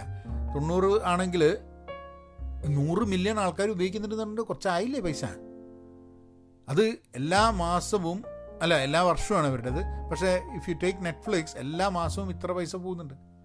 ഇപ്പോൾ എൻ്റെയൊക്കെ സബ്സ്ക്രിപ്ഷൻസ് നോക്കുകയാണെങ്കിൽ തന്നെ ഞാൻ വാങ്ങിയ സംഭവങ്ങൾ ഇപ്പോൾ നെറ്റ്ഫ്ലിക്സിന് സബ്സ്ക്രിപ്ഷൻ കൊടുക്കുന്നുണ്ട് പതിനഞ്ച് ഡോളർ. പിന്നെ ആമസോണിന് ഒരു ഇയർലി സബ്സ്ക്രിപ്ഷൻ ആയിരിക്കും തൊണ്ണൂറ് ഡോളർ. പിന്നെ മൂവിക്ക് കൊടുക്കുന്നുണ്ട് ഒരു പത്ത് ഡോളർ. പിന്നെ ഈ എന്താ പറയുക, ടി വിയും ഇൻ്റർനെറ്റും ഒക്കെ കൂടിയിട്ടുള്ളൊരു സംഭവമാണ്. അതിന് മാസം കൊടുക്കുന്നുണ്ട്. അതിപ്പോൾ നമുക്ക് കൊടുക്കാണ്ടിരിക്കാൻ പറ്റില്ല. ടി വി വേണ്ടാന്ന് വെച്ചാലും ഇൻ്റർനെറ്റ് വേണ്ടാന്ന് വയ്ക്കാൻ പറ്റില്ല. എന്നാലും കൂടുതൽ സമയം ചിലവാക്കുന്നത് യൂട്യൂബ് വഴി ആണ്. പലപ്പോഴും നമ്മൾ ചില വീഡിയോസ് കാണുന്നത്, ന്യൂസ് കാണുന്നത്, കേരളത്തിൻ്റെ ന്യൂസ് ആണെങ്കിൽ മുമ്പൊക്കെ ഈ ഡിഷ് മേടിച്ചിട്ട് ഏഷ്യാനെറ്റും എന്താ എല്ലാ ചാനലുകളും നമുക്കിവിടെ കിട്ടുമായിരുന്നു. പിന്നെ അത് നിർത്തി. കാരണം എന്താ വെച്ചാൽ ഇതൊക്കെ കാണാനാക്കിയ സമയം വേണം. ചില സമയത്തൊക്കെ കാണൽ നിർത്തിയാലും ഉപയോഗിക്കൽ നിർത്തിയാലും സബ്സ്ക്രിപ്ഷൻ അങ്ങനെ നടന്നുകൊണ്ട് നിൽക്കും. ഇപ്പം ആഴ്ചപ്പതിപ്പ് സബ്സ്ക്രൈബ് ചെയ്യലുണ്ടായിരുന്നു മുമ്പേ, അത് നടക്കുന്നില്ല. പിന്നെ ഇപ്പോൾ വേറെയും അങ്ങനെ ഓരോ സബ്സ്ക്രിപ്ഷൻ ബേസ്ഡ് ബിസിനസ്സുകൾ, അത് കുറേ പുസ്തകങ്ങൾ അതിനുണ്ട്. Membership economy, subscription economy. ആൾക്കാരൊക്കെ അങ്ങനത്തെ സബ്സ്ക്രിപ്ഷൻ മോഡലിലേക്ക് മാറുക എന്നുള്ളതാണ്. എല്ലാവർക്കും സൗകര്യമാണ് പലപ്പോഴും. ഇപ്പം ഞാനൊരു ഒരു സോഫ്റ്റ്വെയർ ഉപയോഗിക്കുകയാണെങ്കിൽ നമ്മൾ ഇപ്പം എനിക്ക് ഇപ്പം നമ്മൾ നോക്കിയാൽ മതി. സ്ട്രീമിംഗ് നോക്കുകയാണെങ്കിൽ പറഞ്ഞാൽ മതി, ഒരു ഇൻ്റർനെറ്റ് കണക്ഷൻ ഉണ്ടെങ്കിൽ എനിക്ക് സ്ട്രീം ചെയ്താൽ മതി. എനിക്ക് വീഡിയോ ആവശ്യമില്ല, പോയിട്ട് വീഡിയോ കാസറ്റ് എടുക്കേണ്ട ആവശ്യമില്ല. ടെക്നോളജി കംപ്ലീറ്റ് മാറി. ബാക്കിയും ആപ്ലിക്കേഷൻസ് ഇപ്പം സോഫ്റ്റ്വെയർ ഉപയോഗിക്കുന്നത് സബ്സ്ക്രിപ്ഷൻ ബേസ്ഡാണ്. എന്തിനാണ് ഈ സോഫ്റ്റ്വെയർ മുഴുവൻ വാങ്ങി ഇതിൻ്റെ കംപ്ലീറ്റ് സെറ്റപ്പ് ഉണ്ടാക്കുന്നതിന് പകരം ഞാൻ സബ്സ്ക്രൈബ് ചെയ്ത് ഉപയോഗിച്ചാൽ മതി. ഇപ്പം എൻ്റെ പഹയൻ ഡോട്ട് കോം ആയാലും നമ്മളെ പെൻപോസിറ്റീവ് ഡോട്ട് കോം എന്നുള്ള ഒരു ഗ്രൂപ്പായാലും ഇത് രണ്ടും ഞാൻ പെയ്ഡ് സബ്സ്ക്രിപ്ഷൻസാണ്. അതായത് ഞാൻ പൈ മാസാമാസം പൈസ കൊടുത്തിട്ടാണ് ഈ പ്ലാറ്റ്ഫോമുകൾ സബ്സ്ക്രൈബ് ചെയ്തിരിക്കുന്നത്. കാരണം ആ പ്ലാറ്റ്ഫോമുകളിൽ കാരണം ഞാനത് നോക്കിയിട്ടുണ്ടായിരുന്നു, ഇത് നമുക്ക് ഇൻഡിവിജ്വലായിട്ട് ബിൽഡ് ചെയ്യാൻ പറ്റുമെന്നുള്ളത്. പക്ഷേ ഇൻഡിവിജ്വലായിട്ട് ബിൽഡ് ചെയ്തിട്ട് അത് മെയിൻറ്റെയിൻ ചെയ്യുന്നതിനെക്കാട്ടും എത്രയോ എളുപ്പമാണ്. ഞാനിപ്പോൾ മാസാമാസം കൊടുക്കുന്ന പൈസ, അതിപ്പം പഹയൻ ഡോട്ട് കോം ഹോസ്റ്റ് ചെയ്യാനാണെങ്കിലും അവിടെ കോഴ്സുകൾ ഹോസ്റ്റ് ചെയ്യാനാണെങ്കിലും അല്ലെങ്കിൽ പെൻപോസിറ്റീവ് ഡോട്ട് കോം എന്നുള്ള ഒരു കമ്മ്യൂണിറ്റി ബിൽഡ് ചെയ്യാനാണെങ്കിൽ ഇതിന് രണ്ടിനും വേണ്ടിയിട്ടുള്ള മാസാമാസം പൈസ കൊടുത്തിട്ടാണ് നമ്മൾ ഈ സിസ്റ്റംസ് വെച്ചിട്ടുള്ളത്. അപ്പോൾ എല്ലാം സബ്സ്ക്രിപ്ഷനാണ്. ആൻഡ് അത് നമ്മൾ ഒരു വർഷത്തേക്ക് എടുത്തു കഴിഞ്ഞാൽ ചീപ്പായിരിക്കും. അപ്പോൾ സ്ലോലി നമ്മൾ ടെക്നോളജികൾ അവൈലബിൾ ആവുന്ന സമയത്ത് ഇനീഷ്യലി നമ്മൾ ചിലപ്പം നോ യെസ് എന്നൊക്കെ പറഞ്ഞ് നിന്നാലും കുറച്ച് കഴിയുമ്പോൾ നമ്മൾ ഇതിൻ്റെയൊക്കെ ഒരു ഒരു യൂസ് നമുക്ക് മനസ്സിലാവും. This is really impacting saving us time എന്നുള്ള രീതിയിൽ. ഇപ്പം പോഡ്കാസ്റ്റ് പോഡ്കാസ്റ്റ് ഇപ്പം കോസ്റ്റ് ഇല്ല, ഫ്രീ ആണ്. അപ്പോൾ ഫ്രീ ആയിട്ടുള്ളൊരു പോഡ്കാസ്റ്റ് ഇപ്പോൾ ആപ്പിൾ പോഡ്കാസ്റ്റാണ് ഞാനിതിൽ സ്ഥിരം കേൾക്കുന്നത്. അപ്പോൾ ആൻഡ്രോയിഡ് ആണെങ്കിൽ ആൾക്കാർ നിങ്ങൾ സ്പോട്ടിഫൈയിലോ ഗൂഗിൾ പോഡ്കാസ്റ്റിലോ ആയിരിക്കും. അതിലും ഒരു സബ്സ്ക്രിപ്ഷൻ ഉണ്ട്, പെയ്ഡ് അല്ല എന്നേ ഉള്ളൂ. ഇപ്പോൾ നമ്മൾ മുമ്പെയൊക്കെ പെയ്ഡ് സബ്സ്ക്രിപ്ഷൻ വഴിയാണ് ന്യൂ ന്യൂസ് പേപ്പർ, ആഴ്ചപ്പതിപ്പ്, ഇതൊക്കെ പെയ്ഡ് സബ്സ്ക്രിപ്ഷൻ ആയിരുന്നു. ഇന്നിപ്പോൾ ഓൺലൈൻ സാധനമാകുന്ന സമയത്ത് പെയ്ഡ് സബ്സ്ക്രിപ്ഷനിലേക്ക് ആൾക്കാർക്ക് പോകാനൊരു സംഭവമുണ്ട്. കാരണം ഈ ഫിസിക്കലാണ്. പിന്നെ സബ്സ്ക്രിപ്ഷൻ എന്നുള്ള ആ ഒരു സബ്സ്ക്രിപ്ഷൻ എക്കോണമി കേരളത്തിലും ഇന്ത്യയിലൊക്കെ കുറഞ്ഞു വരികയാണ്, മീൻസ് ആയി വന്നിട്ടില്ല, കുറഞ്ഞു വരികയാണെന്നല്ല കൂടി വരികയാണ്, പക്ഷേ ബാക്കിയുള്ള സ്ഥലങ്ങളിലുള്ള പോലെ ആയിട്ടില്ല. കാരണം എപ്പോഴും ആൾക്കാർക്ക് എന്ന് പറഞ്ഞു കഴിഞ്ഞാൽ എനിക്ക് മാസാമാസം എനിക്ക് ചിലവ് വരുമോ, ഞാൻ ചിലവാക്കേണ്ട ആവശ്യമുണ്ടോ, എല്ലാ മാസവും പൈസ പോണ്ടി വരുമോ എന്നൊക്കെ ഉള്ളൊരു തോട്ടുണ്ട്. പക്ഷെ അതൊക്കെ മെല്ലെ മാറും. Patterns will change. ഇന്നിപ്പോൾ പല ആൾക്കാർക്കും ഒരു മെമ്പർഷിപ്പ് ബേസ്ഡ് കാർഡുകൾക്ക് മെമ്പർഷിപ്പ് വാങ്ങാൻ പറ്റുന്നില്ല, കാരണം വൺ ടൈം പേയ്മെൻറ്റ്സ് മാത്രമേ പലപ്പോഴും ചിലപ്പോൾ ആൾക്കാരുടെ കാർഡുകൾക്ക് ഉപയോഗിക്കാൻ പറ്റുള്ളൂ. അപ്പോൾ ഇപ്പോൾ പല പ്രോഡക്ട്സും ഒരു അതിൻ്റെ ഒരു മെമ്പർഷിപ്പ് ആൻഡ് സബ്സ്ക്രിപ്ഷൻ എക്കോണമി അവിടെ വരാൻ വേണ്ടിയിട്ടുള്ള സമയമെടുക്കും കുറച്ചും കൂടെ. അപ്പോൾ ഇതൊക്കെ കൺസ്യൂമർ ബിഹേവിയർ മാറിക്കൊണ്ടിരിക്കുകയാണ്. നമ്മളെ പ്രോഡക്ട്സ് വരുന്നതിനനുസരിച്ച്, നമ്മൾ ആൾക്കാർ ഉപയോഗിക്കുന്നതനുസരിച്ച്. ഒരു ഇൻട്രസ്റ്റിംഗ് കാര്യം കൂടെ ഈ ആമസോൺ പ്രൈമിൻ്റെ കാര്യം പറയുമ്പോൾ എനിക്ക് തോന്നുന്നു ഒരു ബിഹേവിയർ മാറുന്നത് ആൾക്കാരുടെ. അപ്പോൾ അതായത് ഇത് വന്ന സമയത്ത് ആൾക്കാർ നാട്ടിൽ എനിക്കറിയാം രണ്ട് മൂന്ന് ഫാമിലീസോ രണ്ട് മൂന്ന് ആൾക്കാരോ കൂടിയിട്ട് ഒരു മെമ്പർഷിപ്പ് എടുക്കും. എന്നിട്ട് എന്ത് ചെയ്യും, ഇരുന്നൂറ്റമ്പത് റുപ്യ മുന്നൂറ് റുപ്യ അങ്ങനെ എന്താണ് മാസം തോന്നുന്നു അവിടെ, അതെടുത്തു കഴിഞ്ഞിട്ടുണ്ടെങ്കിൽ ഇവരിത് ഷെയർ ചെയ്യും. എന്നിട്ടപ്പം ആർക്കാ കാണേണ്ടത് വെച്ചാൽ അവർ ഷെയർ ചെയ്യും. പിന്നെ കുറച്ച് കഴിഞ്ഞപ്പോൾ ഇരുന്നൂറ്റമ്പത് മുന്നൂറ് റുപ്യ ഉള്ളൂ എന്ന് പറഞ്ഞപ്പോൾ കുറേ ആൾക്കാർ പറഞ്ഞു എന്തിനാണ് ഷെയർ ചെയ്യുന്നത്, കാരണം എനിക്കിപ്പോൾ എന്തെങ്കിലും കാണണമെന്നുണ്ടെങ്കിൽ മറ്റാളെ വിളിച്ചു പറയണം, എന്ത് എനിക്ക് കാണുന്നില്ലല്ലോ ഞാൻ കണ്ടോട്ടെ എന്നൊക്കെ. അപ്പോൾ അതിന് പകരം പിന്നെ ഇവർ ഇവർ ഓട്ടോമാറ്റിക്കലി ഇവർ ഈ ഷെയറിംഗ് ഒക്കെ ഒഴിവാക്കി ഇവർ ഇൻഡിവിജ്വലായിട്ട് സബ്സ്ക്രിപ്ഷൻ എടുക്കാൻ തുടങ്ങി.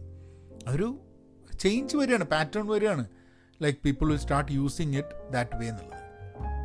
പിന്നെ ഒബ്വിയസ്ലി നിങ്ങളുടെ വിശ്വാസങ്ങൾ, വിശ്വാസമില്ലായ്മ, പഠിപ്പ്, നിങ്ങൾ എവിടെയാണ്, നിങ്ങൾ പുറത്ത് സഞ്ചരിക്കുന്നൊരു വ്യക്തിയാണോ, ഇങ്ങനെ കുറേ കാര്യങ്ങൾ അഗെയിൻ വിൽ ഓൾസോ ചേഞ്ച്. പക്ഷെ കമ്പനികളെ സംബന്ധിച്ചിടത്തോളം എപ്പോഴും ഈ കൺസ്യൂമറുടെ ഏത് രീതിയിലാണ് കൺസ്യൂമർ ബിഹേവിയർ എന്ന് മനസ്സിലാക്കിയിട്ട് എത്ര പൈസയാണ് കമ്പനികൾ ചിലവാക്കുന്നത്.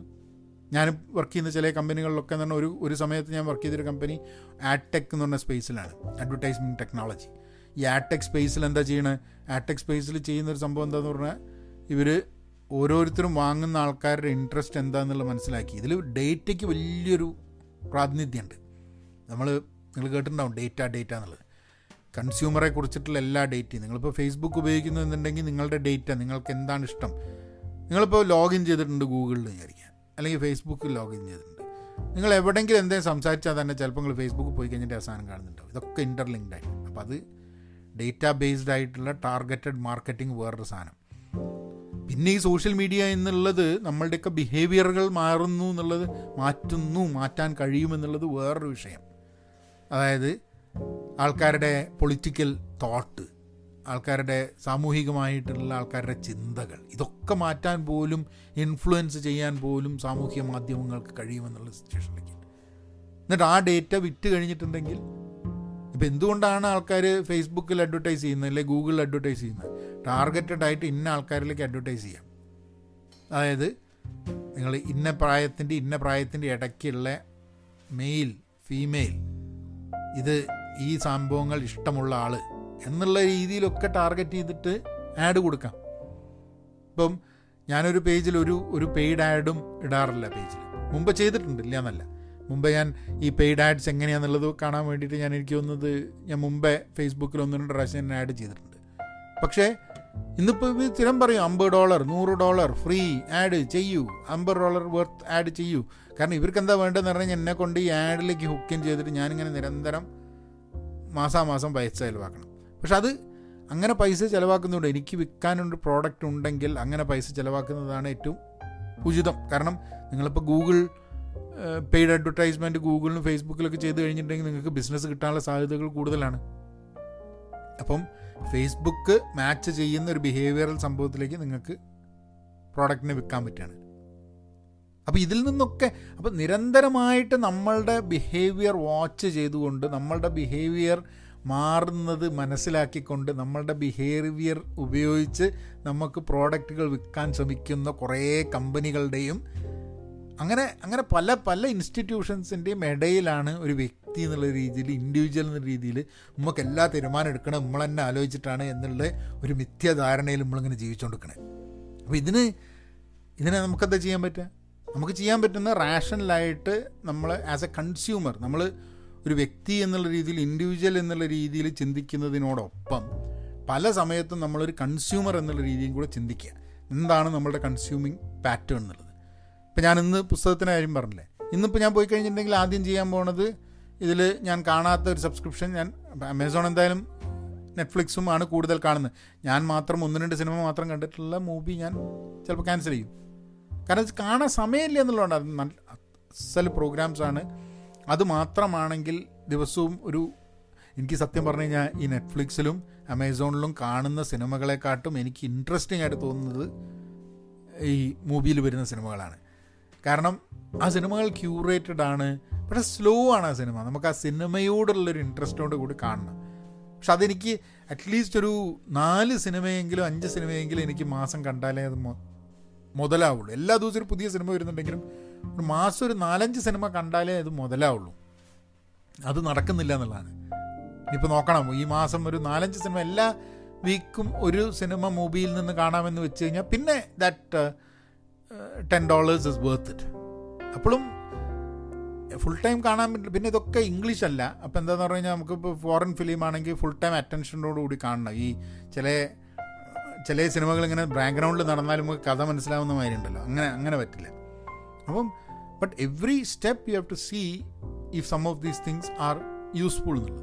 ഇപ്പം വേറൊരു സംഭവം, ഇതൊരു ലോങ് വീഡിയോ ആയിട്ട് ഇങ്ങനെ ലോങ് ഓഡിയോ പോഡ്കാസ്റ്റായിട്ട് പോകുന്നുണ്ട്. ബട്ട് ഈവൻ ദെൻ ഈ പുസ്തകത്തിൻ്റെ ഒരു എൻഡിങ്ങിൻ്റെ ഭാഗമായിട്ട് ഇതങ്ങോട്ട് പോട്ടെ. ഞാൻ അടുത്ത വായിക്കാൻ പോകുന്ന പുസ്തകത്തിനെ പറ്റിയും കൂടെ പറഞ്ഞിട്ടാണ് ഞാൻ ഈ പോഡ്കാസ്റ്റ് നിർത്താൻ പോകുന്നുള്ളൂ, നെക്സ്റ്റ് വായിക്കുന്ന പുസ്തകത്തിന്.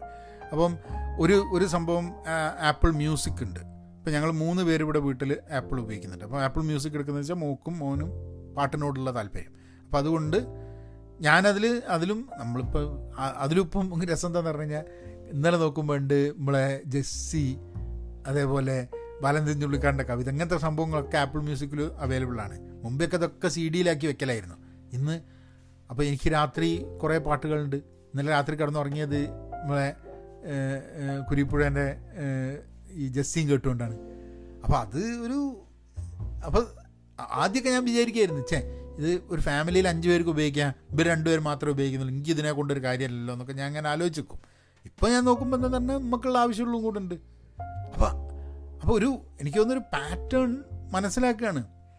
അല്ലെങ്കിൽ ഇപ്പോൾ എന്നെ മാതിരി ആൾക്കാരോ അല്ലെങ്കിൽ ഇതിൽ എന്താ പറയുക ഇവിടുത്തെ യങ്സ്റ്റേഴ്സ് മാത്രമേ ആപ്പിൾ ഐട്യൂൺസ് കേൾക്കുന്നുള്ളൂ എന്നുണ്ടെങ്കിൽ ചിലപ്പോൾ ഈ കവിതകളൊന്നും ചിലപ്പോൾ അവിടെ വരണമെന്നില്ല. അപ്പം ഇപ്പം അതൊക്കെ വന്നു തുടങ്ങി. അപ്പം അങ്ങനെ നമ്മളെ സ്വഭാവങ്ങൾ മാറുന്നുണ്ട്. നമ്മളെ സ്വഭാവങ്ങൾ എങ്ങനെ മാറുന്നു എന്നുള്ളത് നിരന്തരം വാച്ച് ചെയ്തുകൊണ്ട് നോക്കിയതുകൊണ്ട് നോക്കി ശ്രദ്ധിച്ചു കൊണ്ടിരിക്കുകയാണ് കമ്പനികൾ.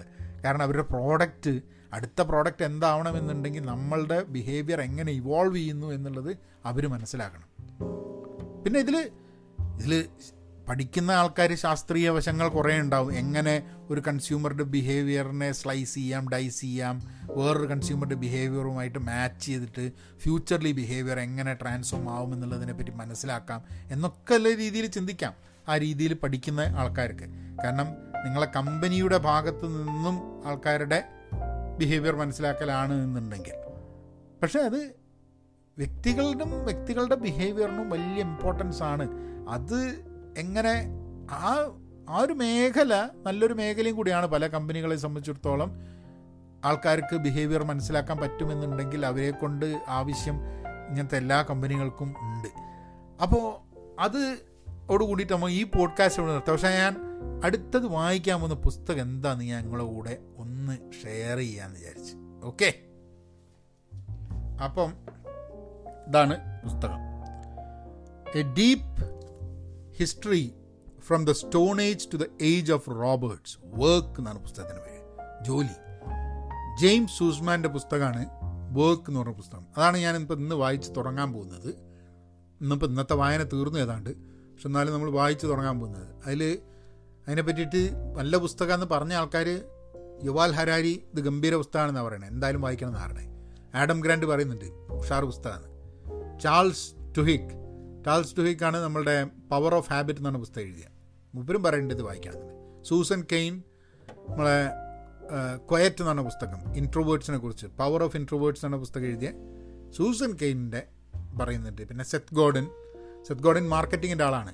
അപ്പോൾ എന്തുകൊണ്ട് ലോകത്തിൽ എന്താണ് ജോലി എന്ന് പറയുന്നത്, എന്താണ് നമ്മൾ എങ്ങനെയാണ് ജോലിയെ കാണുന്നത്, എങ്ങനെയായി നമ്മൾ മുൻപ് കാലത്ത് നമ്മൾ ജോലി ചെയ്തിരുന്നു, ആ കാലത്തിൽ നിന്നും ഇപ്പം ജോലി എങ്ങനെ മാറിയിട്ടുണ്ട്, ഇനി ഫ്യൂച്ചറിലേക്ക് വരുന്ന സമയത്ത് റോബോട്ട്സൊക്കെ വരുന്ന സമയത്ത് ജോലി എങ്ങനെ മാറും, ഇതൊക്കെയാണ് പുസ്തകത്തിൻ്റെ വിശേഷം. ഈ പുസ്തകം എന്ന് പറഞ്ഞു കഴിഞ്ഞിട്ടുണ്ടെങ്കിൽ ഇത് വായിച്ച് തീർക്കാൻ കുറച്ച് സമയമെടുക്കും എന്നാണ് എനിക്ക് തോന്നുന്നത്. പേജ് എത്രയാണ്? അയ്യോ ആ മുന്നൂറ്റി നാനൂറ് പേജാണ് പുസ്തകം. അപ്പോൾ അത് വായിച്ച് തീർക്കാൻ അറിഞ്ഞൂടെ, അത് വായിച്ചു തുടങ്ങിയാലേ അറിയില്ല എത്ര ഫാസ്റ്റായിട്ട് പോകുന്നുള്ളത്. ഭയങ്കര ഡിസ്ക്രിപ്റ്റീവൊക്കെ ആയിട്ടുള്ള പുസ്തകങ്ങളാണെങ്കിൽ ചിലപ്പോൾ ഒരു പ്രാവശ്യം വായിച്ച നമുക്ക് മനസ്സിലാവില്ല, അപ്പോൾ പിന്നെ വീണ്ടും വീണ്ടും വായിച്ചു കൊടുക്കണം. ചില സമയത്ത് അത് വളരെ എൻഗ്രോസിങ് പുസ്തകമാണെങ്കിൽ നമുക്കങ്ങ് വായിച്ചു പോകും, അല്ലെങ്കിൽ വായിക്കാൻ കുറച്ച് സമയമെടുക്കും. അപ്പം എനിവേ ആ പുസ്തകത്തിൻ്റെ വിശേഷങ്ങളൊക്കെ ആയിട്ട് ഇതൊക്കെ ആയിട്ട് നാളെ വരാം. ഇന്ന് കുറച്ച് നീണ്ടുപോയി പോഡ്കാസ്റ്റ്, പക്ഷെ കുഴപ്പമില്ല. പറയേണ്ട കാര്യങ്ങൾ പറയേണ്ട സമയത്ത് പറയേണ്ട പോലെ പറയേണ്ട സമയമെടുത്ത് പറയണമെന്നല്ലേ. നവൻ അങ്ങനെയാക്കാം. Be content, be pen positive.